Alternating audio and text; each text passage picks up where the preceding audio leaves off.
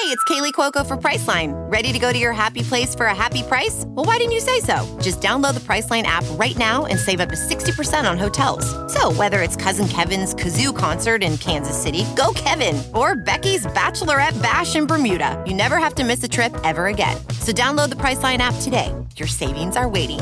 Go to your happy place for a happy price. Go to your happy price, Priceline.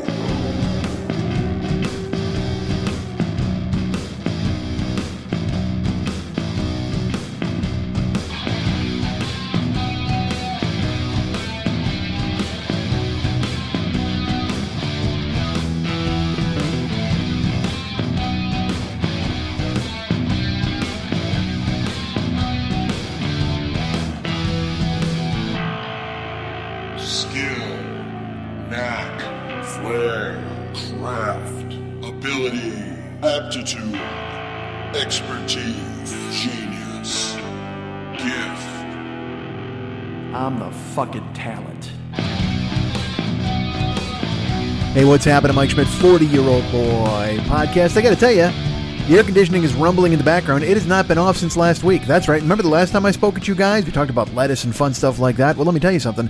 I had the air conditioning on then. I've had it on the entire week. And uh, and I know you're thinking to yourself, well, why would you air condition your apartment when you went to Colorado? Oh, oh, oh, oh, oh do, do I have a tale for you? No, I don't. I wish I had a tale for you. Wouldn't that be great? Wouldn't it be fun if I had gone to Colorado and there was all sorts of stories to tell you about mountains and goats and uh, mountain goats? What if I did that? What if I broke it up into three? Mountains, goats, mountain goats. Mountains. A, we drove, we saw some mountains. B, closer inspection of those mountains brought some goats into view. C, by the clever deduction and the transitive property of mountain slash goat with a cosine, I could deduce for you that those goats that I looked at in uh, 2 or B or whatever the fuck I labeled it, those were truly mountain goats. Uh, but of course, we were driving, so I couldn't possibly tell, right? I'm in the backseat of the car, peering out the window. My friends are in the front laughing. We're all joking, maskless because that's what you do when you're in the car. When you're amidst friends that you've known for 40 years, you do this, you take chances. You climb in a car together, you drive, you turn on the AM radio, you listen to old school talk shows, maybe some Art Bell reruns. You look out at some goats, you speculate whether they're mountain goats or if it's the actual band, the Mountain Goats. What if that happened? What if we were driving in Colorado? I look up at the mountains and there were uh, not just goats, but mountain goats, and also the mountain goats. There was a band, and what if they had saddled up the goats? If you're the mountain goats, you gotta have. There's got to be some bad fucking photo op from early on in the band's history where they were with goats, right? Don't you think? I mean, I'm sure they chose it ironically or whatever. Dude, we're the mountain goats, whatever the fuck. And then, sure enough, someone's like, uh. I, all right, I will tell you this. Maybe they're too cool for that. I don't know anything about the mountain goats. Who's in that band? Some. Uh, are they cornpone country idiots? I don't know anything about the mountain goats. I'm sure they're great. It's like when I learned about who did I just learn about? Uh, oh, dude, you know who I learned about? Brace yourselves for this. Uh, I learned about about the uh, the drive-by truckers. And how did I learn about the drive-by truckers? Well, there was a gateway, of course. I didn't I didn't just go, hey, because look, you know me. There's the way I went. Oh, fuck.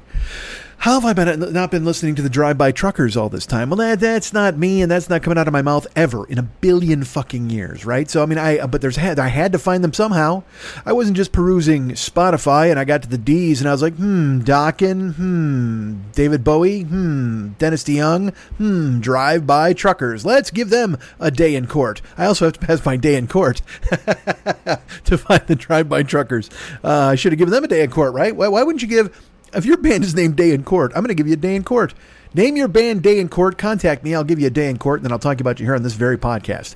This podcast has been going for 12 long years. Oh my goodness, can you believe that? I was talking to somebody this week, uh, some podcasters, as a matter of fact, and I mentioned that I was in the 12th year of my show, and and you should the look on their face was was as as if somehow uh, a man had broken into their homes and forced them to eat a lemon. Uh, you know, because if you eat a lemon on your own, you kind of make that like yeah, this is kind of funky, but oh well, I chose to do this. But if you're like kind of half like with a puss on your face, you're kind of sad, and a guy breaks in your house with a goddamn Rambo knife, one of those big ass fucking double sided ones, they can actually put your finger in the hole in so you can control it better and spin it and put it back in the holster. And the guy's like, eat a fucking lemon, man. And you're like, what the fuck? Why would you break into my house just to feed me citrus? And he's like, because I prevent scurvy all over neighborhoods in these United States. And you're like, all right, man, I'll choke down that lemon. And then he cuts it with the Rambo knife. That's the best part. You know why though? Because he wants to cut it with the Rambo knife in case he has to cut you later. Then there's citric acid on the knife, and then the slicing and dicing burns that much more. He thought ahead. That man had a plan for you. He wants you to suffer. He doesn't want you to just be cut. He wants you to be suffering in that cut. Probably gonna throw some salt on you as well. But then you eat a lemon at knife point. You ever eat a lemon at knife point? No, no, of course you haven't. Who the fuck has ever eaten a lemon at knife point? Well, I can tell you four dudes this week who look like they ate a, a, a lemon at knife point because I told them that I was uh, a 12 year podcaster, and they, having been podcasters for I think three years or possibly four. I don't know. They they, they were uh, they were taken aback by the twelve year uh, angle. Uh, and then, of course, I said, "Well, uh, I mentioned the movie Twelve Years a Slave, and we had a grand laugh. Oh ho ho! Look at us laughing at our privilege. All right. Uh, so I don't know if the I don't know if the mountain goats are uh, are good. Oh, so anyway, it's the drive-by truckers. That's what I was talking about. So I, I found the drive-by truckers because, and it might have been even if you're listening to the show, perhaps it was you that turned me onto the drive-by truckers because somebody on uh, Facebook posted a line from a song, and it was a uh, a Jason Isbell song. Now, if you don't know Jason Isbell, who also I did not know, Jason Isbell is uh, he's one of the drive-by truckers. In fact, he's the one who drives. Although I hope not, because he left the band, so now the drive-by truckers are what? They're the they're the walk-by truckers, I guess, because Jason Isbell left and took all the vehicles. I think he's still friends with them. I don't think it was some sort of fucking bad breakup. And you can't, dude. If you're in a country band, there's no bad breakup. If you're in a country band, you're in a country band for life until the plane goes down. That's that's the only time your country band gets to fucking break up. If you're Oklahoma or what if Alabama, whatever the fuck, whatever state you're named after, if you're the Oak Ridge Boys, there's no, there's the Oak Ridge Boys were the Oak Ridge Boys fucking forever. There wasn't some dude in the Oak Ridge Boys who goes, you know what? I'm going to drift off on my own and just be Robert. And nobody's like, fuck you, man. You got to stay in the Oak Ridge Boys. Nobody, nobody's paying to see Oak Ridge Boy. All right. Nobody's out to see Robert, the uh, the obstinate Oak Ridge boy who thought he could break out on his own solo. No, man. You're in the Oak Ridge Boys till the fucking plane goes down. You're in Alabama till the fucking plane goes down. That's how it works with country bands. Other bands might break up because they're drinking, they're arguing, they're having a fuck time. They're just like, oh, I don't believe this. They're having a merch fight. Like they don't care about the fucking shirts, and everybody's pissed off. Uh, so that's why metal bands and shit like that they don't break up because they're all immature. Country dudes are just like man, give me a fucking, give me a git box and a chaw and four of my friends and a fire. Because that's how all country bands start. There's no, although now I guess it's all, there's got a sheen all over it. They poured fucking a patina of gloss. It's all shiny and fuck like that. Uh, Luke Bryan and these other idiots, they're all fucking conjured in a lab. But in the old days, fuck that. Country bands were just fucking, it was it literally it was a git box, four uh, eight cheeks full of chaw and and a fire, and you sat around it and you sang songs about your fucking wife and your dog and whatever else fucking thing that came into your goddamn brain. Uh, and the flag, you talked about the rebel flag, probably you sang about that, and now that's going away. Now country people, what are you going to sing about now? What flag do you sing about now? The checkered flag at NASCAR? Oh no, perhaps NASCAR has been canceled because they've banned the other. Oh my god, yawning. Uh, I don't know. I don't know how you handle your business, NASCAR. I don't know how you country people handle your goddamn business either. I don't know how anybody handles their fucking business. I can't even handle my own business. But I was turned on to a Jason Isbell by a lyric that was on Facebook, and this lyric was uh, it was as follows. Brace yourself. Uh, there, there was a song. I didn't even know the song. I just saw the lyric. The person even linked the song, anything. They just linked the lyric, and it said, uh, "If there's one thing I can't stand." Or no, if there's if there's one thing I can't take, it's the sound that a woman makes about five seconds after her heart begins to break. That's one thing I can't take, and I uh, look, I I I'm old now. Certainly, I, I live in a different world and uh, and I think about those things. You know, in the old days, you're carefree, you're young, you're gallivanting to and fro, you're probably breaking hearts, you're getting your heart broke a couple of times, you get kicked in the balls, you're like, whatever the fuck, there's pussy right around the corner. Uh, but then you get old and you get wistful, and you start to look back and think of all the mistakes that you've made and and uh, the things you've done that you shouldn't have done. And you also feel about being uh, how you've been torn up in relationships before. Like I said, as a young person, maybe you're just like, whatever, man, let's move on to the next one. I don't know why he's a fucking weird hippie, but he is he's like, whatever, man. We go to find. Let's find a new chick, man. Let's do this.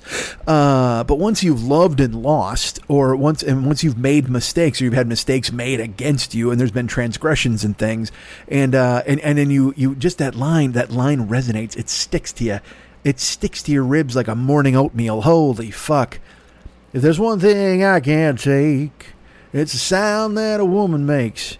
About five seconds after her heart begins to break. Oh my God. Because if you think about it, again, that's a line in a song. You're like, ooh, that's, that's an effective line. But if you really think about it, again, it's that thing where if you've been in those fights or you've been in those discussions or you've, you've had your stuff set on fire uh, or you've, or you've had somebody, uh, bite your arm uh, and and yell uh, at you as you're trying to walk out the door. Uh, it, it's these things uh, they stay with you, man. Fuck. And then when you hear that song, you're just like Jesus Christ. And and look, by the way, uh, that guy he's not saying like, oh yeah, we you know it was a mutual breakup. That guy might have done in that song. Jason Isbell might have done terrible things, which you find out as you read more about him. Because again, I, I did a deep dive. Once I heard that, I read that line. And I was like, God damn, that's an effective lyric. And then I went to Google it and I found out who Jason Isbell was. And then actually, this is a, this is a while ago. It was like two months ago. I posted it on Facebook and I said, "I'm now I've now been exposed to the works of Jason Isbell." And a bunch of people jumped in and like, "Oh my God, Drive By Truckers! Oh my God, I I envy you!" And they all named songs and stuff like that. And I had already built a playlist and I started to listen. And, and it was funny, the songs that they all mentioned were all on the playlist. And uh, and he's got a song about a woman who's dying of cancer that he's in a bar with. I mean, it, that is just devastating. Uh, and then so then I pivoted. I listened to the Isbell stuff. Oh, there's there's a song called Stoplight Town, I think Holy, and I know you're like, oh, is it what is it? A banjo? Ding, ding, ding, ding, stoplight town. Oh, everybody knows your name. Kind of like that, but it's not corny like that. Uh, but it's essentially uh, everything has gone completely awry. There's no, like nothing good is happening anymore in his life where he lives. Uh, the only thing keeping him there is his sick father in the hospital, and he's just and because he just he broke up. It starts out where he's in a supermarket and he's buying flowers uh, and obviously, he's going to try to patch up a thing that he's fucked up. And even the cashier's like, "Yeah, I was sorry to hear about it." Uh, and then it makes him go, "Fuck! Everybody knows me here. Why, why am I even here?" And then he starts to reminisce. Well, it's because his dad is sick, and he thought his dad was going to die, but then he didn't, and so he's stuck. Uh, and then the song ends up. He's, I think he's like eight hours out of town having a coffee because he fucking just bailed that night. He got in his car and he fucking split. And uh, and I think that's something we can all relate to these days. Just wanting to get into your fucking car and go, right? Don't you just want to fucking bail? Don't you just want to head for the hills and see a goat? I know I do. Fuck. Um, and we can't. We just fucking can't. I've I've preached that you can't. I've made fun of people who did. I've I've pointed out the folly of anybody going for a fucking burger and sitting in a restaurant and making somebody wait on them, or kids going to bars, or people going to the beach, whatever the fuck. And and it brought me no joy to, to wag a finger at anybody who's involved in that kind of thing. It doesn't doesn't make me happy to not be involved in those kinds of things, dude. A summer is gone. Do you realize that? I mean, I'm, I'm again, I'm 53 fucking years old, man, and I just lost a summer. And it's one of those things where, you know, when you were a kid, if you broke your leg or whatever, and you get to look out the window at your friends playing football, all that kind of stuff. I mean, you know, you go, well, whatever. I were, I'll, you, you were bummed and sad, but you also were like, well, fuck, I'll play next year. I'll play this fall. Or there was all those things. But man, when you get to be, you get to be 53, you get to be old or older, or however the fuck you want to look at it. But like I've told everybody, I'm as old as I've ever been. You, uh, you don't have a lot of summers to give away you don't have a lot of time that you can just let slip away and go, oh, well, I'll, I'll make it up on the back end. No, you won't. You won't. There is no back end. I got news for you. This is the back end. And, and if, if I'm losing daylight on the back end, I, I don't know what the fuck to do you know and and you can do those things where you just you dedicate yourself in a way where you're like oh yeah this will never happen again. Fuck. I'm never going to fall prey to this again. But the second the world goes back to normal if it ever goes back to normal i'm going to be outside and gallivanting. I'm going to be in a fucking conga line. I'm going to mambo with everybody. I wear a fucking zoot suit. It's going to be so fun. Uh, i'll be at the beach. I'll be playing volleyball with fucking goose. I cannot wait. Um but you have to remember that. That's the thing. You have to you have to keep that in your head because it is so easy to turn the other way. I'm losing daylight all the fucking time. I, I sit in my house, uh, and now again, now it's it's you know, it's I sit in my house manually. All right, I've made the decision to stay in my house. Now let's talk about Colorado. You know, I I I think I vaguely alluded to it on the show the last couple weeks that I was going to Colorado to spend time with my friends. Um, I had I had con- I was so buggy here in the fucking house. I had contacted my buddy Dennis, and he lives in Denver, and it just it just there was real appeal to me in just hopping in the fucking car and going. And so I I I you know called him. We talked, and I said, hey, look, I you know I've been thinking about just fucking climbing in the vehicle and driving by you if you're around. he's like, fuck it, do it, go, come over. And I said, great. So I, I started to kind of formulate a plan in my brain of when to do it, where to do it, where to go, when. And uh, and two days later, I get a note from my buddy Woj, and he texts me. He's like, "Hey, Schmitty, we're we're going to my fucking house in Breckenridge. Uh, here's the dates. You're going." And and then it was real. Okay, it wasn't that, oh man, wouldn't it be neat to get into a car and just drive, man, and just hit the open road, you know, how I feel, I'm lonely, I do, fucking golden earring and some bullshit. I'm not going to do that, right? But it, it's in your brain. You're like, oh, that'd be so cool to fucking radar love the shit out of it up and down the goddamn fucking freeway and get over to Denver. Then he says we're going to Breckenridge to the house and there's dates, and so I have to sit and take stock. And I look and I think, and I, I even wrote him. I said, "Hey, look, you know that's that's awesome, but it, it all kind of depends on money and the dates, and and let me take a look." And that's you know who that is. We've talked about him before. That's uh, that's old man Mike. That's old man Mike who lives inside my gigantic fucking carcass these days and every day. You know, you have to fight the urge to be old. You have to fight the urge to not do things that you want to do because you think they're a hassle. Uh, I've talked about this on here before. You know, like, when, times when I wasn't going to go to Guns N' Roses or Van Halen, but I went by myself because I was like, "Fuck this! You you want to do this? You want to do this?" Um, there's a movie called Slacker. If you've never seen it, Richard Linklater did it, and there's a great scene where it's a couple and a woman is like, "All right, we're uh, let's go to the beach," and he's like, "Nah, I don't want to go fucking sand and and and heat." And she's like, "Well, no, let's. What, what are you talking about? It'll be totally fun. It's going to be hot this weekend. We'll go to the beach." And he goes, "No, that's manufactured fun. You can't just go to the beach. You know, you got to make a plan. You got to get you got a cooler. You got to get a fucking beach ball and blow it up. You got to get a frisbee." And uh, and she's like, well, "What are we to do? Sit in the fucking backyard and read all day?" And he's in a robe at like three in the afternoon, and he's like, "Yeah." I mean, he's all for it and and there's something to be said for being that kind of misanthrope but at the same fucking time fuck you get out of your house go live breathe be in the sun do something right so in the best of times i don't make the right choices where i'm deciding oh i'll go here or i'll do this or let's do that or go to the beach. Now i i, I was doing that for a while. Um you know in 2013 after after my wife bailed I kind of seized the day, you know, once I got a gig, because I worked down by the beach. So I'd work a, a, day shift and then I'd go to the beach in between work shifts and just sit there and just smell the ocean and watch waves and listen to it, man. It was, it was, it was powerful because it wasn't anything that I ever wanted to do before. But I was down there every day, so why not? Why not? and I would I would get lunch or I would get something. I wasn't eating much at the time. It was when eating was for the week. Um, but and I just sit there and fucking smell the air for two hours, watch people fucking roller skate or whatever. It just it just to be there in the sun, and hear the ocean waves and smell. It just it's it's fucking powerful, man. It's really powerful. It's one of those things that once you're there, it's you don't ever question why you're there but what you question, of course, is the oh, do I want to get up and fight traffic to go from the valley all the way to the beach, and then you got to park, and it's twenty five bucks, and then I got to go here and blah, blah. dude. If this summer has taught us anything, it's that we should never ever look at anything as a hassle ever again. I mean, I, I might be happy to go to the fucking DMV. I don't know. I, I, I don't know. Seriously. I, I, you know, I used to go when I was working by the beach. I would deliver to the beach too late at night because you, you drive till nine or ten. And even then, I, I really liked going by the beach. And sometimes after work, I would just, I would go, I would go down there. And and just to hear the ocean because there was you know you didn't have to go to the main drag. Here's the thing I'll, there's some secrets. In in LA I mean obviously you can go to Zuma or you can go to the fucking Santa Monica Pier or in Venice there's you can go right to Venice Beach.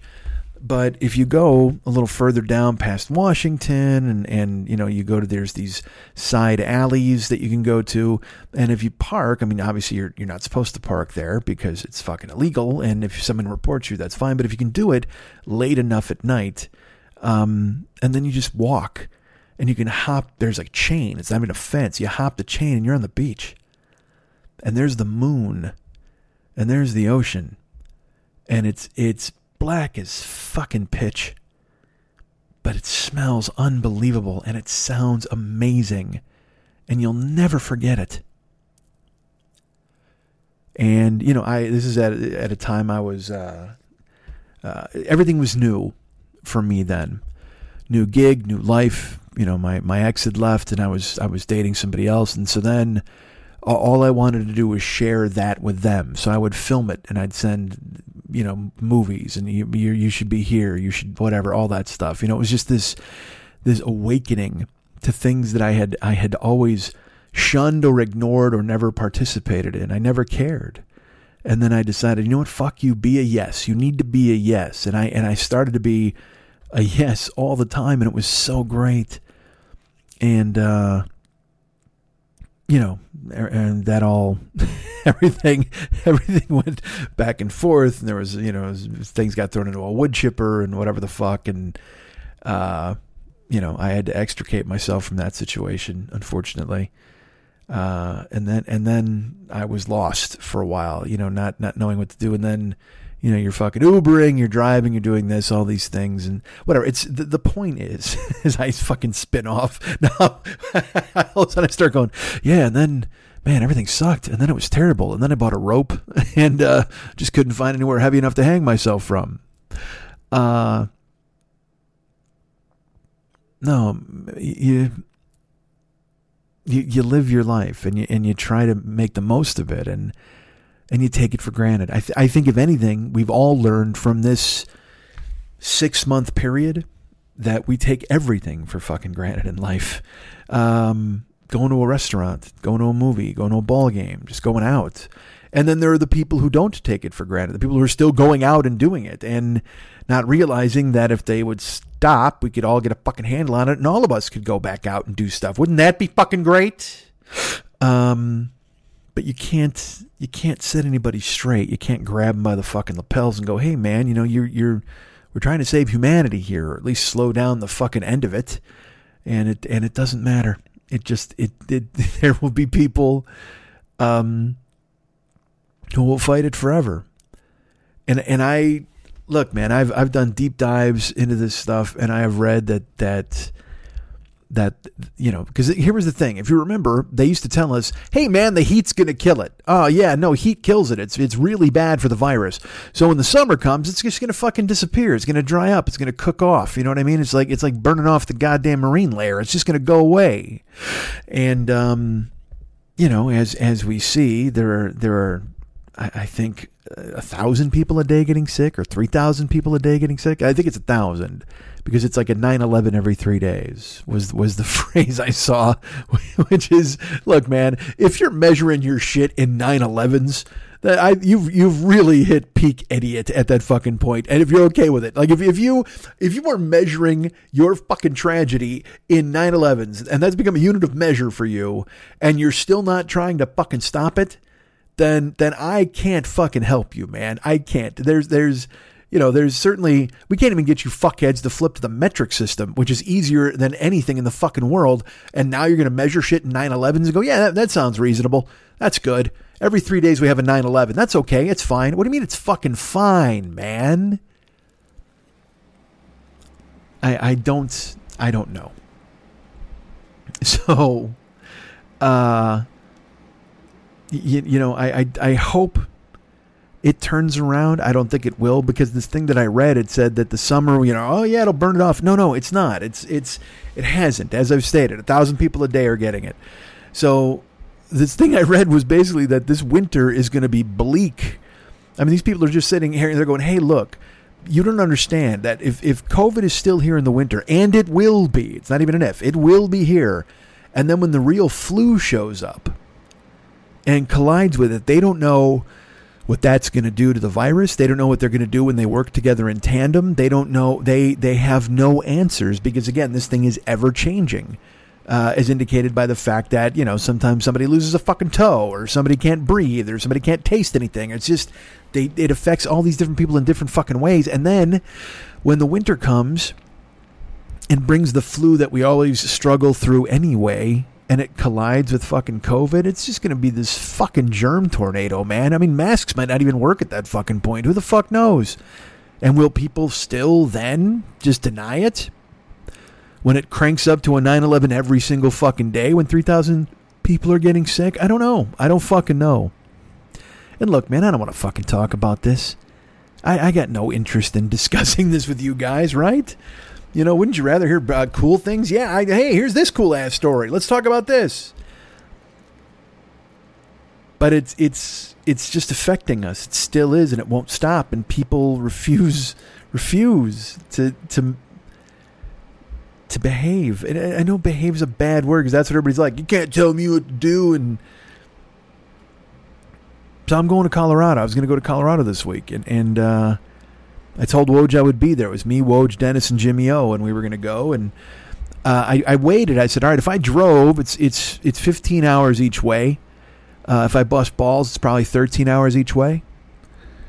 So that's a 26 hour round trip uh, over the course of four days. And it's either that or it's a two and a half hour flight.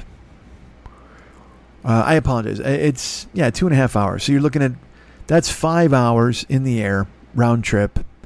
Plus, you know, dealing with the airport, fucking security, and being close to people and all that kind of stuff. Because I mean, look, I've been in fucking airports since any of the shit at the fan. I don't know if people are being safe, if they're being jagoffs. I got no fucking clue. You know, I mean, if they're being jagoffs at the supermarket, I'm sure they're being jagoffs at the fucking airport. But I don't know. So, but I was willing to find out, and I said, "All right, well, look, what, what's what's my exposure? How do I mitigate this?" And I thought to myself, honestly, I said, "You know what? Six hours round trip at an airport is safer than than 27 hours round trip in a car. Uh, because if I'm driving in the car 13 hours, I got to stop for gas. Might have to stop and eat something. Might even have to stop and sleep. Probably not going to get a hotel, but I'm going to sleep on the side of the fucking road.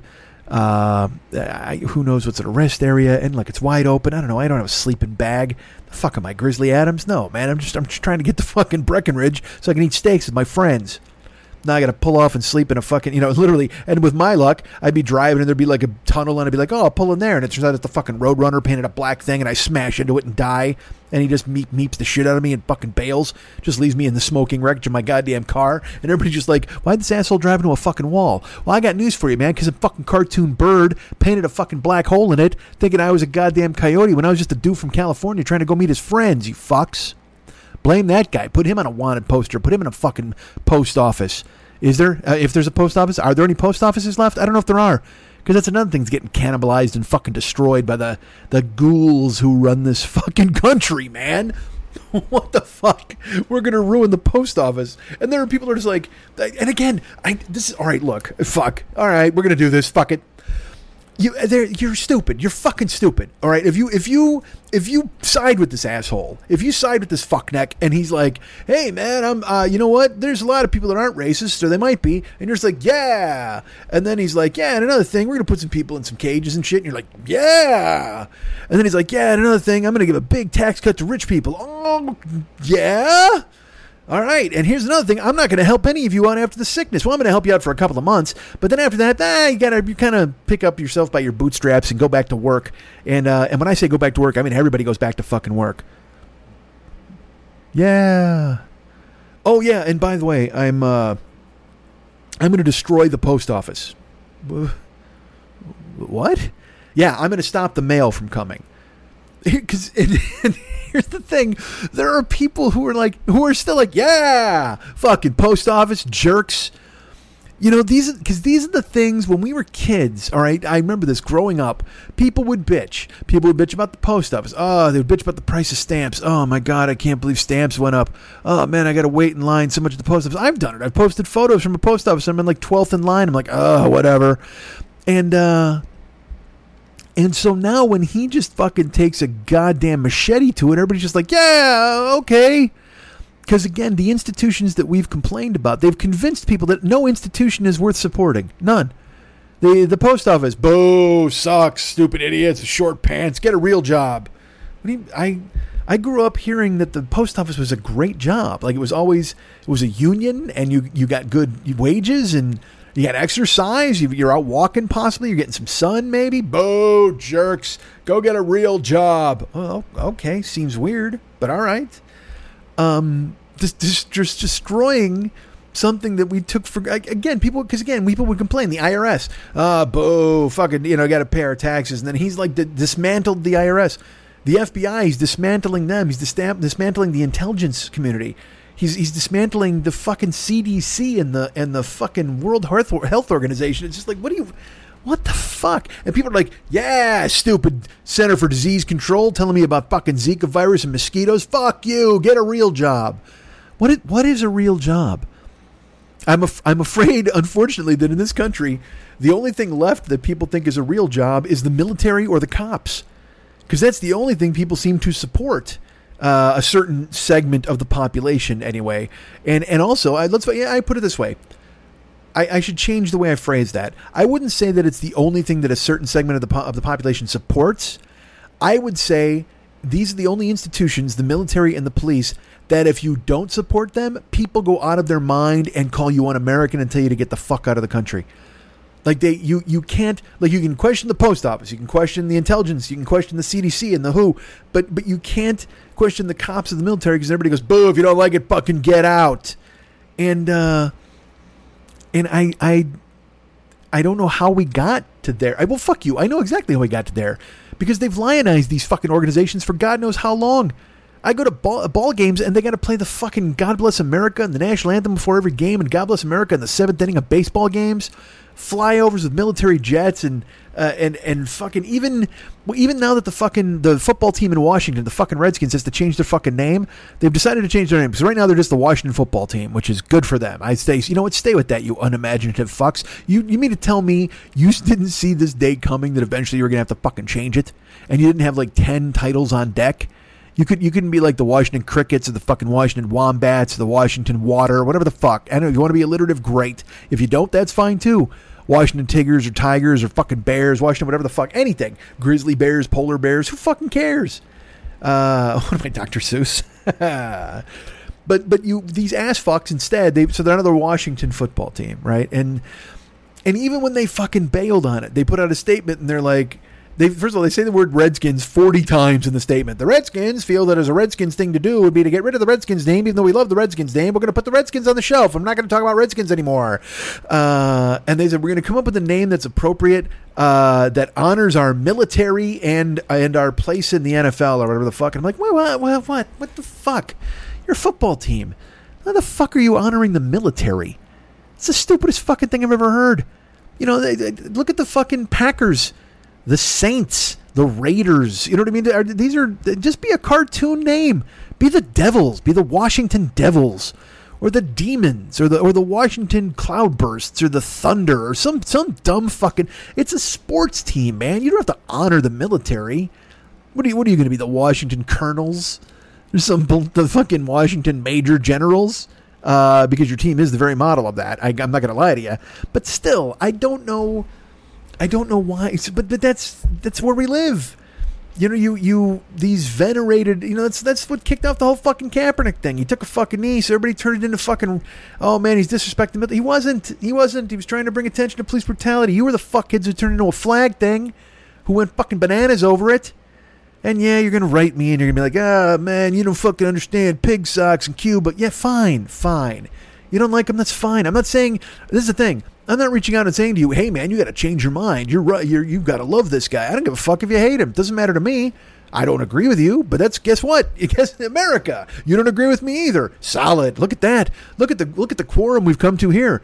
Put out your hand. I'll shake it. We can agree on the fact that you don't think that that's a good thing to do, and I think it's fine. I don't give a fuck because I don't care because I don't understand military flyovers. I don't understand any of the fucking national anthems, any of that goddamn shit.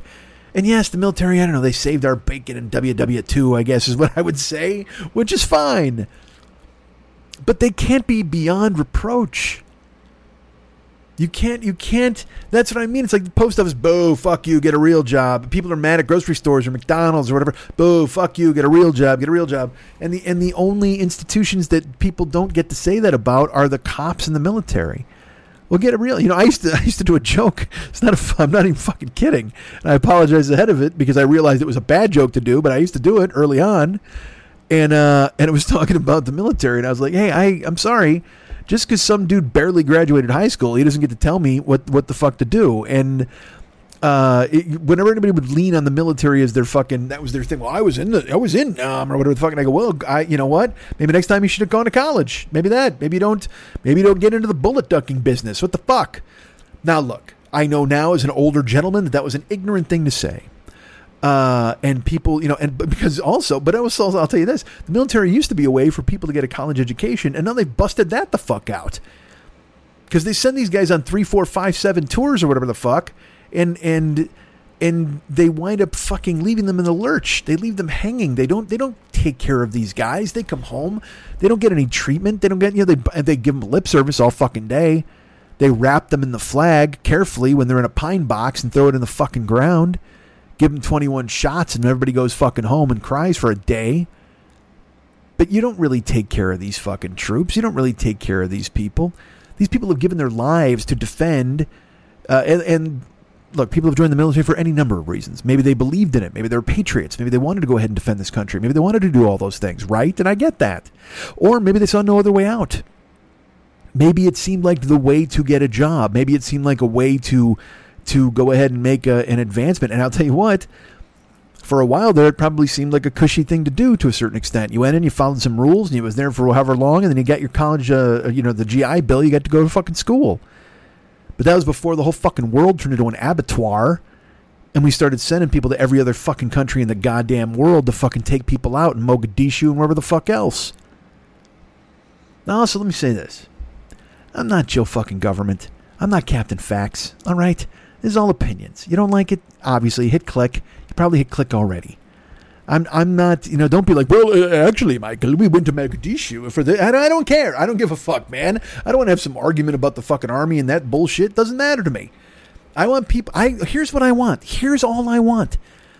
As a grown up as a as a podcaster of 12 years ladies and gentlemen here's what I want. I want everyone to be cared for and happy and safe. That's it. That's all. I, I see I see it all coming apart at the fucking seams and I and I don't know what to do about it. I don't know where to go or or how to help. I don't know, you know, you I don't have money to throw at the problem. I'm not some rich dude. And even if I was a rich dude, it's not like I could fix anything by throwing money at the goddamn problem because it doesn't matter. There will always be more problems you know, until you can convince it's it's this thing where it's all deeply ingrained. And and you know, there's people on the streets all the time. There's people on the streets in Portland. There's people on the streets that are that are taking to the streets to try to get some attention for defunding the police. And and then of course every spin merchant gets a hold of that phrase. They're like, "Oh yeah, defund the police." You know what that? Well, they're gonna go. So now you're gonna have no police. It's it's gonna be crazy. People breaking in your fucking house all the goddamn time. And it's like, well, no, that's not what they want to do you know, they want to defund the police and they want to take a whole bunch of money away and they start giving mental health professionals and actually start investing in the cities to fix the infrastructure and maybe help people who live in the streets. And, and if there is crime, yes, obviously we'll need police to deal with crime, but we'll also need mental health professionals to deal with the crime that doesn't need five guys to show up with guns. You know, man, I don't, I don't know. I don't fucking know, and I don't pretend to know. I'm not, you know, these are this is again opinion show. This is an opinion show, motherfuckers. Don't fucking come to me and be like, "Well, here's the facts." Yes, I get the facts. I know the facts. I've heard the facts. You know, I know there are people who are going to come at me and go, "Ah, oh, you don't know what's going on for real in the streets of Portland." Yeah, I don't. You know why? Because I'm not there. Because I don't want to go on the streets of Portland and get a fucking soda can in the head or a flash grenade in the face or have some guy shoot a rubber bullet into my mouth. Bow, bow, bow. That's what I want to avoid. Hey, ba, hit a little loomba, brr, ba, did a little loomba, be, ba, ba, da, loomba. You know when you go to a protest and you stare a cop in the face, you know what you take home? Rubber bullet. Bow, bow. I forgot to do Bane. I should have done Bane. I don't go to these things. I don't want to go. That's another thing. I feel guilty about it because I'm like, I support these causes. I think these are good causes. But then I don't know what I'm. What am I going to do? I'm going to go stand there and be fat. That's just awful, right? I'm just now. I'm just a fucking hindrance. Unless I'm the wall in the front, right? I just have to fuck it. I'll be like those dudes in a soccer game who just fucking cover their balls and try not to get fucking smoked. They'll just put me in the front. They're like, hey, let's line 10 fat guys up there so they get all the tear gas and rubber bullets and we'll be back here playing trombone or whatever the fuck. I don't know, man. I don't fucking know. I, I, and look, this isn't funny. I recognize this shit isn't funny. All right, this is just disillusioned bullshit. As I, as I go outside and I see people starting to just fucking lose their last fucking nerve and go, yeah, I'm not wearing masks anymore. Nah, I can't do it. You know, they're, they're talking about opening up fucking colleges and, and this, they pull this scam. They go, hey, let's open up the colleges. Yeah, it's totally cool. And they collect all the fucking tuition and all that shit.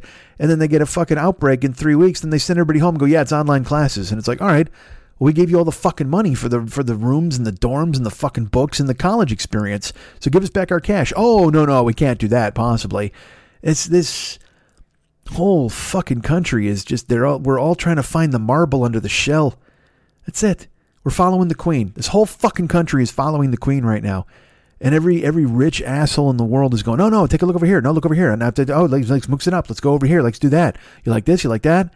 Dude, man, this it, just just surviving right now is is like dealing with up close magic. And all of us have the same look on our face. because we constantly can't follow the queen. None of us can follow the queen. We think we can. We want to. We look and think to yourselves, "Oh no, that's this is a good plan. There's that. There's this. Oh yeah, it's over there. It's on the left. It's on the left. Nope, sorry, it's not on the left. Looks like you're fucking boned, man. You just got to pay for college, but not go to college. God damn it! I was going to go to Colorado, and uh, and I was ready. I was ready to go. I was making plans with my boys. I was like, and I even texted them, like, man, I can't wait to have some fucking steak and laugh. They were going golfing. They talked about hiking. I said that probably wasn't a good idea because I have done nothing in the past six months other than make sure I couldn't do a hike. Like, literally, that's what it's been like as I've put on weight during quarantine. It seems like if I had a goal in mind, it was to never hike. That was it. That I've been eating as if my goal in life were to never hike again. So I, I but I talked about going golfing and just to walk the course with them. You know what I mean? Just to hang, just to hang out, just to see people, just to talk and fucking laugh. And again, man, I'm I'm not, I'm lucky. Okay, I, I recognize that I'm lucky. I still have an apartment. Uh, I'm I'm still able to work from here and do this show and do Twitch and do, and and everybody's been very generous with me and it makes me very happy. And so, uh, I mean, am I, you know, look, am I able to fucking fly to fucking space like uh, Elon Musk? No, but I mean, I'm, I'm fine. I got food in the cab, uh, in the, in the cabinet, in the cupboard, the cupboard. I've got food in the kitchen. I've got, I've got all my lights are on. I've got Wi-Fi. I've got phone. I mean, I, I have stuff that other people don't fucking have. I recognize that I have privilege and I'm, and I'm lucky. You know, I'm lucky because you guys have come through for me at a time when I've needed people to come through for me, and it makes me very happy. Um, and and so this might sound like some fucking the the the ramblings of a guy just bitching who doesn't deserve to bitch. But I but but but I, I don't think that's true, man. I, I think I think look, I think everybody's got a reason to bitch, particularly with what's going on, you know. But I'm incredibly lucky to have a roof over my head and still and to have food to eat and a place to sleep. Like I, this this is not even a joke. I bought new sheets like I bought a new set of sheets, and I think I talked about. Did I talk about them in here? I might have. I talked about them on Twitch, but whatever. Um, I'll just tell you real fast in case I didn't talk about it here. I opened them up, and uh, and they smelled like they smelled like a septic tank. I mean, they were just fucking gross. But I washed them with like three Tide Pods and a Downy ball, and they came out. They smelled perfect. Washed them, dried them. Finally, put some new sheets um, on on the, the dudes. They're the most comfortable sheets I've ever slept in. I mean, they're they're just you you lay in them and it's like it's like they they wrap themselves around you like a well worn tire. Hi Elton. And uh it's this will be weird. Like they're they're warm and comforting and cooling at the same time. Like they don't make you sweat. They're not just i don't even know how to explain it dudes. But i just i laid down and i, I was asleep in an instant. And uh and in fact in fact i took a nap I haven't done that in fucking forever. I mean, I'll, I'll fall asleep on occasion, but I purposely was in. I walked into my bedroom in the afternoon and I took a fucking nap. I laid down in bed. I slept three hours because the sheets, the second you lay in them, you don't want to fucking move, man. They're just, they're just gorgeous, man. I love them. Um, so you know, so I have those, and I'm, and I, I, I like where I live. I like my house. Things are fine. So I'm not I'm not bitching in a way where I'm like, "Oh, so tragic. I can't believe it. I can't go to the beach and look at the sun." I I I recognize these these sounds like the the fucking bleedings of a stuck pig and I'm not trying to be that. But I think we're all frustrated. I think we all have these concerns. If anything, it's it's not only it's not only just for ourselves. You, if you're any sort of thinking, feeling person, you have outwardly uh, thought about what's going to happen in the world, whether it's whether it's the pandemic or or the rent crisis that's about to happen, or or or fucking any of it, man. You don't you don't know. You don't fucking know. None of us know, and that's that's this is the first time in in my adult life certainly and i would say even in my life where actually i thought like i i realized that the country wasn't good and it wasn't going to be fine. I, I don't think november changes a fucking thing you know because first of all i mean well, let's put it this way. November changes nothing if if fucking cocksuck in kentucky doesn't get fucking voted out. Mcconnell if he doesn't go anywhere then the senate continues to just fuck with with whomever you know Biden if he wins or whatever the fuck. I mean, it's just it's such a strange feeling to not think. Here, all right, fuck. It's not even this. It's not even a thing where I'm like, oh man, everything's gonna be okay. I've never. It's never been an issue of like, oh man, the country's gonna be okay if this guy wins. I, I've never. I've just never had to think about it. I never. It was like. Again, it was like another game every four years. You know what I mean? Like it's the World Cup that's all it is. You're just like, hey, man, sometimes Brazil wins, sometimes fucking Argentina wins. And, and you know what? The U.S. doesn't have a chance. And, uh, and I think that's appropriate. Because right now, the presidential elections for us, there, there's, they're every four years, and America doesn't stand a chance. And you might know better than me. Maybe you're on the inside. Maybe you're you're you've got friends or family or that you can reassure everybody. You know, I have friends who reach out to me and tell me everything's going to be okay, and and I I've been doing much better about not marinating in the fucking issues and going, oh, what's going to happen, and I don't know, and you know, I'd I'd love to just watch Tom and fucking Jerry, man. I mean, I would, but unfortunately, you know what? Fucking Jerry always gets the best of Tom too, and that pisses me off, so I can't watch that shit. all the distractions are gone, so then you wind up focusing on this dumb stuff. It's crazy. It's it's. So I was going to go to Colorado. I was gonna I was gonna hang out with my friends. I was texting back and forth. We'll do this. We'll cook. We'll watch sports. I couldn't wait. That was the thing. I couldn't wait to watch baseball with my friends and just laugh. And then I packed, and uh, and I was leaving Monday morning. And I, I it took till I got in the shower on Monday morning and I got in the shower and I started to put facts together, and I thought to myself, you know what? I mean, there were several factors. I, th- I thought of my parents. I thought of my mom and Dan in Florida. Uh, my mom's 77. She's still fighting cancer. She has cancer right now as we speak. It's just, luckily, it's not metastasizing, metastasizing. uh, but she's fighting it, you know. And Dan is 78 and he's got COPD and and I talk to them on the phone every week and I go, "Hey man, don't even don't even check the mail. Don't go outside." Cuz the the germ is just waiting outside rubbing its fucking germy hands waiting to get you around your fucking neck. And and they're good about it. You know, Dan goes to the store uh, cuz look, the guy needs beer. I asked my mom, I'm like, can you get stuff delivered? Can you do this? She's like, well, yeah, you know, I go to Walgreens maybe once a week. And I'm like, I wish you wouldn't even do that. She's like, oh, boy, I hate that mask. And I'm like, I, I know you do. She goes, but I wear it. I wear it everywhere. You know, my mom's sharp. That's the good news. You know, she understands. She knows what's going on. And uh, let's just say that she falls in the same place I do politically. So whenever I talk, it's funny. I, I went up talking to my mom, and even that turns into talking about fuck neck. And I'm like, ugh. I, I mean, I don't want to hear his name. I'd prefer not to talk about it. But at the same time, I mean, you know, she'll she'll bring it up. She'll she'll just be like, "Hey, can you believe this asshole?" And I'm like, "No, I really can't. Get the fuck out of here. What is this? What is this bullshit that he said this?" And she'll she's right on top of it, man. And uh, and I, you know, I talked to her about it certainly. And it, but I will say this: it's easier for me to talk to her about it because we agree.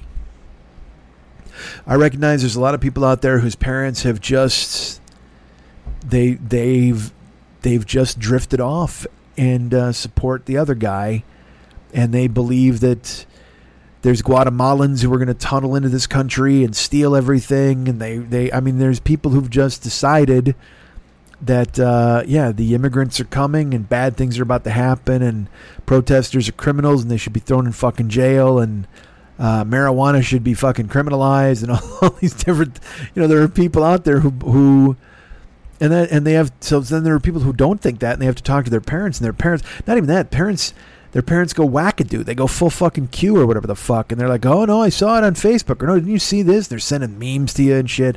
I'm lucky uh, my parents aren't that so that's good but at the same time I worry about them I I I tell them you know don't go out don't go anywhere please don't please stay in and my mom's like, yeah, of course, I know that, you know, and, and that's good. But in the shower, I thought about it, and I went, all right, you're telling them to not go anywhere.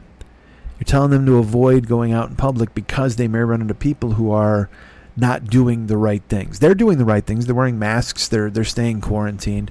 Um, but I'm telling them that they should stay in in case other people don't do the right thing. And here I am about to get on a fucking plane and go hang out with my friends in in a house that I, you know, and and go out to dinner a couple of times in Breckenridge and and as much as I wanted to do it, I thought about it. I'm like, "Come on, man, what are you doing here?" You're you're going to be the guy who can't even, you know, I like like I wouldn't want my mom to run into me after I was in Breckenridge. You know what I mean? I, I don't even want to take the fucking chance. So that's my mom and Dan who are in Florida. Well, what if there are old people here at a grocery store or old people here that I see when I run out to Walgreens or wherever and and they they see me or they run into me and something bad happens. You can't be responsible for that. I thought of my parents. I thought of the fact that again, I'm 53 and uh and a just a fucking giant dude, man, just a monster at this point. I've spent 6 months just absolutely fucking myself up and put and literally the, the the main comorbidity for this is obesity and that's kind of the gateway for all of this the problems. And so i started to do the research. I mean, and look i did plenty of research man. I looked up breckenridge. I looked at how many cases they've had how many deaths they've had in the county uh, how how seriously they take it at their restaurants and all these places. I mean i did a ton of fucking legwork. Um, but then i started to do the legwork on being a giant fat guy who gets the fucking disease. And and basically you're dead man. You're fucking dead. Because uh, they can't intubate a fat guy. Like they can't, you know, the, you can't get the ventilator cock shoved down your fucking throat because you're too fat. You're laying backwards, and it's kind of crushing your chest and your lungs, and they can't get it in there. Then when they try to sit you up.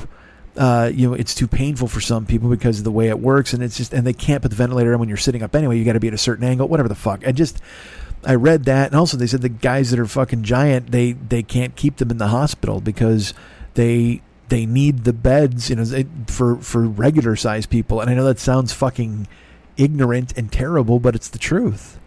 You know, whether whether a big dude breaks the bed or a big guy doesn't fit in the bed the way he should, they uh, they actually well they said they had when people come in that are obese, they make them sit up in chairs. You know, and and in addition to all of that, I don't have fucking health insurance.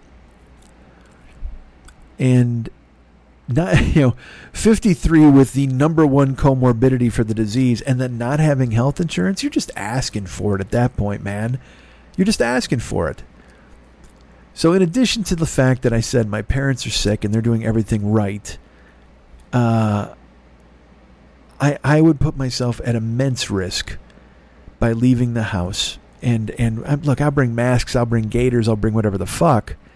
But but I'll look. I, I'm not going to lie to you. If I was in the house with my friends, I wouldn't wear a mask. And Jimmy's coming from Detroit. Dave came from Chicago. Dennis is driving in from Denver, so he has a minimal contact with people. But still, that's two other dudes besides me who went through airports. And uh, and who knows what they saw or what they grabbed or who they were with. And and honestly, they're my friends and I love them. But who knows if they wore masks? I don't know if they're all doing the right thing because they they might you know they very well could be like ah this is stupid. You know what I mean? Because I I have I have some people that I know that are like that. And I don't agree with it. Um, I'm not I'm, you know I'll go hey look man you should wear a fucking mask. And and uh, these people are you know I don't know any don't tread on me assholes but I know people who are willing to mitigate it by going ah you know I don't have to wear it here or there or whatever. And you're just like all right man I don't that's fine I hope you don't die. You're my friend. Um, so I thought about that. I thought about you know being at an airport and my other friends at the airport. I thought about because I would I wouldn't wear the mask in the house with my friends. I know I wouldn't. If I got to Breck, I wouldn't wear the mask in the house. I'd feel safe without it. And that's you're asking for trouble, man. You're just asking for it at that point. Um, you know, to to not have insurance, to to go to an airport to be to be a big fucking just a giant of a man, a big monstrous fat dude waiting to die. It just and all this put all I put all this together in the shower. It's not a joke. I was in there shaving. You know, my flight was at seven. It was it was four twenty a.m. and I was getting shaved and getting ready to get to get fucking out the door and I thought of my parents and I thought of having no insurance and and then I thought of you guys. And I thought about 6 months worth of shows where I have I have ranted and raved about wearing your mask and not going anywhere and don't touch your face and wash your fucking hands and buying in completely on the message that was sent our way by every single reputable medical outlet or doctor or scientist that you could possibly hear over the din of everybody else telling you that it doesn't matter. And all of these people said the same thing limit your contact with people. If you must go anywhere, wear a mask, wash your hands. But the only real solution to this is to not go anywhere and stay quarantined. Only go anywhere if you truly have to go. And I've listened and I've preached it and I've told you guys this and I've talked about it at length and I've I've cajoled you and I've pointed and I've laughed and I've made fun of ass fucks who show up at motherfucking state houses with no masks or who want to go for fucking froyo and bitch and moan and cry about it. And all these people are like, hey man, I'm going to the bar. And then two weeks later they're on Facebook. They're like, this stuff is no joke, man. I'm sick now. And then they die. And then there's Schadenfreude and people spike the football on them. And look, I don't like taking joy in the fact that I read read about stupid people dying, but also I have to admit, yeah, there's a lot of stupid people out there who should feel some fucking pain, so maybe they stop being stupid because their stupid is hurting other fucking people. Stop being stupid. And I thought about what you guys would think if I went I think you'd be supportive. You'd be like, yeah, Mike, no, we totally get it. You'd almost live vicariously through me as I told you stories about the airport and going to Breckenridge and um, you'd you'd you're you're very kind to me and you would root for me if I went you would say, "Oh yeah, no, that's awesome, man. Go and see your friends and have fun and have a good time." And and then I'd come back and I'd do a show about it. I'd tell you about golfing or restaurants or me stepping on somebody's foot at the airport or somebody who sneezed next to me on the plane. I mean, there'd be some something I would be able to bring to the microphone for you guys, and we'd laugh and we'd we'd fucking dig it. Um, but if I went and I got sick I, I wouldn't even know how to talk to you guys. I, I wouldn't know what to do. How I would, oh, you know, if if and that's presuming I even had the chance to talk to you again. I mean, I would make sure I did. I would move fucking heaven and earth to get in front of a goddamn open microphone and talk to you guys at least one more fucking time before I check the fuck out. But if it came to that, if I was the 53 year old fat guy cautionary tale that had spent six months telling everybody to do the right. Because look, we all see those fuckheads who are like, ah, fuck this. I'm it's awesome, man. I'm outside drinking. Look at me, woohoo! I'm making pork chops. I'm fucking people. It's great. And then they die, and everybody's like, ha ha, stupid. But if you go the other way, and I'm the guy who's like, wear your mask. I'm I'm I'm the fucking the the guy who's pointing and wagging his finger at you and going, wear your mask. Don't fucking go outside and make sure you wash your hands. And then I breeze out on a fucking plane and go out for sushi in Breckenridge and I laugh and I joke and I take fucking selfies and then and no mask selfies and then I come home and I get sick. How could you ever take me seriously ever again? How could you listen to this show or cuz again, look, some of you are just you some of you listen to the show cuz you like it. Some of you are new. Some of you have been here from the beginning and you love me and I love you. Some of you are my friends. Some of you have become personally involved in my life and that's fucking amazing. It's a great gift, and I, and and and I can't imagine the disappointment you would have if you have put your faith in me and and in the opinions that I espouse over the past six months, and that I fly in the face of all convention, break all of the fucking rules that I had laid down for everybody else, and then I wound up getting fucking sick. That would just be a fucking. I, I wouldn't even. You know what? I wouldn't even want to talk to you guys at that point because what could I fucking say? I would I wouldn't I wouldn't dream to come to you and be like, "Oh, you're not going to believe this." Duh. I mean, you yeah, you are going to believe it. We would believe it because you let out. You did the thing you said you weren't going to do. You broke trust.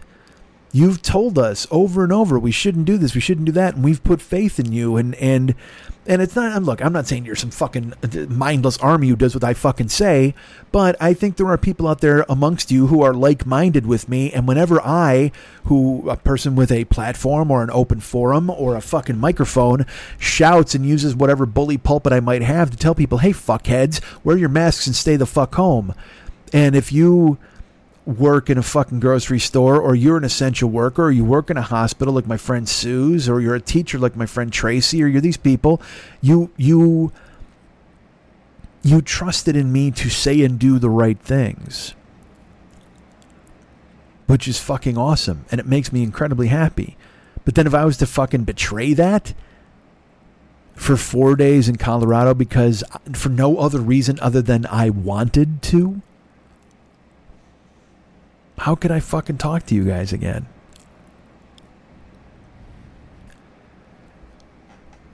And and that goes hand in hand with another thing that I thought. You know, I told you I thought about my parents. Um, 77 and 78 cancer and COPD. I mean, they are they are wheelhouse for this fucking thing. And it is never far from my mind every time I hang up the phone that I may get a call at some point telling me that I have to go to Florida. And I have to keep my powder dry for just such an occasion. So if I fly to Denver or Breckenridge and, and I get sick and I, I burn, you know what I mean? It's like, even if I fully recover, even if I recover in fucking a week or whatever the fuck, that's still there's scarring on my lungs or whatever. I mean, and and I'm putting myself at risk if and or when I have to get in a goddamn plane and go to Florida for whatever I might have to deal with out there. Some scary bullshit, fucking alligators. Who the fuck knows? I don't know, but it's a possibility. And I and I believe me, I, I think about it all the time, and I have at all times I have plane fare to Florida ready, just in case, because I don't fucking know. Do you know? And it's only been exacerbated by the fact that we've got this fucking once in a century pandemic that could wipe people the fuck out. And, and the two of them are in the middle of fuckville where everybody's going out and going, hey man, we want to juggle. This is fucking awesome, man. Who cares? Fuck you. My parents are there. Don't fucking kill them, you dicks. So I was in the shower Monday morning shaving and and I got out and my suitcase was packed and by the door. And I sat down. You know, I got dried off. I got dressed. I sat down. And, uh, you know, I, I also, you know, fuck, here's another thing. I talk about the hassle of going to the beach, the hassle of doing this or doing that, all those different things. Fuck, man. You know, I'd have to take an Uber to the airport. There, there's a chance I'd be sick before I even got on the fucking plane. I got to get into that fucking death tube with some asshole I've never fucking met, and he's going to take me to the goddamn airport. Jesus fucking Christ. Talk about risk on top of risk on top of risk. So I sat and I thought about it. I, I, I looked at Uber, I looked at Lyft, and I tried to figure out who to order and what should I do and when. I was figuring out the timing, and then there was this nagging thing in the back of my head every single time. And I thought I thought of my parents, and I thought of no insurance, and I thought of you guys